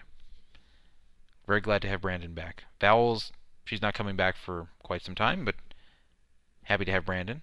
And of course, we had Ken Scaler and Stephanie on tonight. And we have some other characters that we'll bring onto the show in the future. You never know. You never know. So uh, I thank everybody for listening. It's going to be a little while to get the archives up. I'll get it up tonight, but it'll be a little while because uh, I have to correct some technical failure that occurred. And uh, I'd like the archives to sound better than today's live show did because today's live show had a lot of problems. And I like looking like in the archives where we have most of our listeners that I know what I'm doing. Anyway. You know what that music means. It means that we're at the end of our program. There's two minutes left. And I'd like to thank everybody for joining me live and putting up with all the fail at the beginning. I'd like to thank Brandon for coming back. I'd like to thank Ken Scaler and Stephanie for providing a very entertaining time here. Who was that mystery caller from Alabama who called in? Yes, that was Slim T. Believe it or not, Slim T called into the show. I took his call, and uh, he and Brandon have made up. Everything's cool. As you may have heard on one of Brandon's solo shows here. Next week, Brandon will be back. Vowels won't be. We'll introduce you to our new character, Dave. And it'll be a completely live show, I promise. No recorded segments. Everything live and direct as it happens, good or bad, fail or gold. It will be live. Anyway, this is Todd Dan Druff Witteles. I started alone, I ended alone. But I had someone with me at the middle, and that's that's how life is. You're born, you're alone, you have no friends, and you die, and a lot of times you're alone too. But as long as you have friends in the middle, as long as you have people there for you during the part of your life that really counts, then you've lived a successful life, and you can be proud of your existence. I want to let you guys know there will not be a show two weeks from now. Week from today, but not two weeks from today. So just letting y'all know that. But I'll be back after that. But mark it on your calendar. Tuesday, October 9th is yours and yours alone. Thank you for listening. Brandon, during the whole show, will be there next week. And I have nothing more to say. I'm done. I'm out of here. Thank you for listening. Happy Yom Kippur.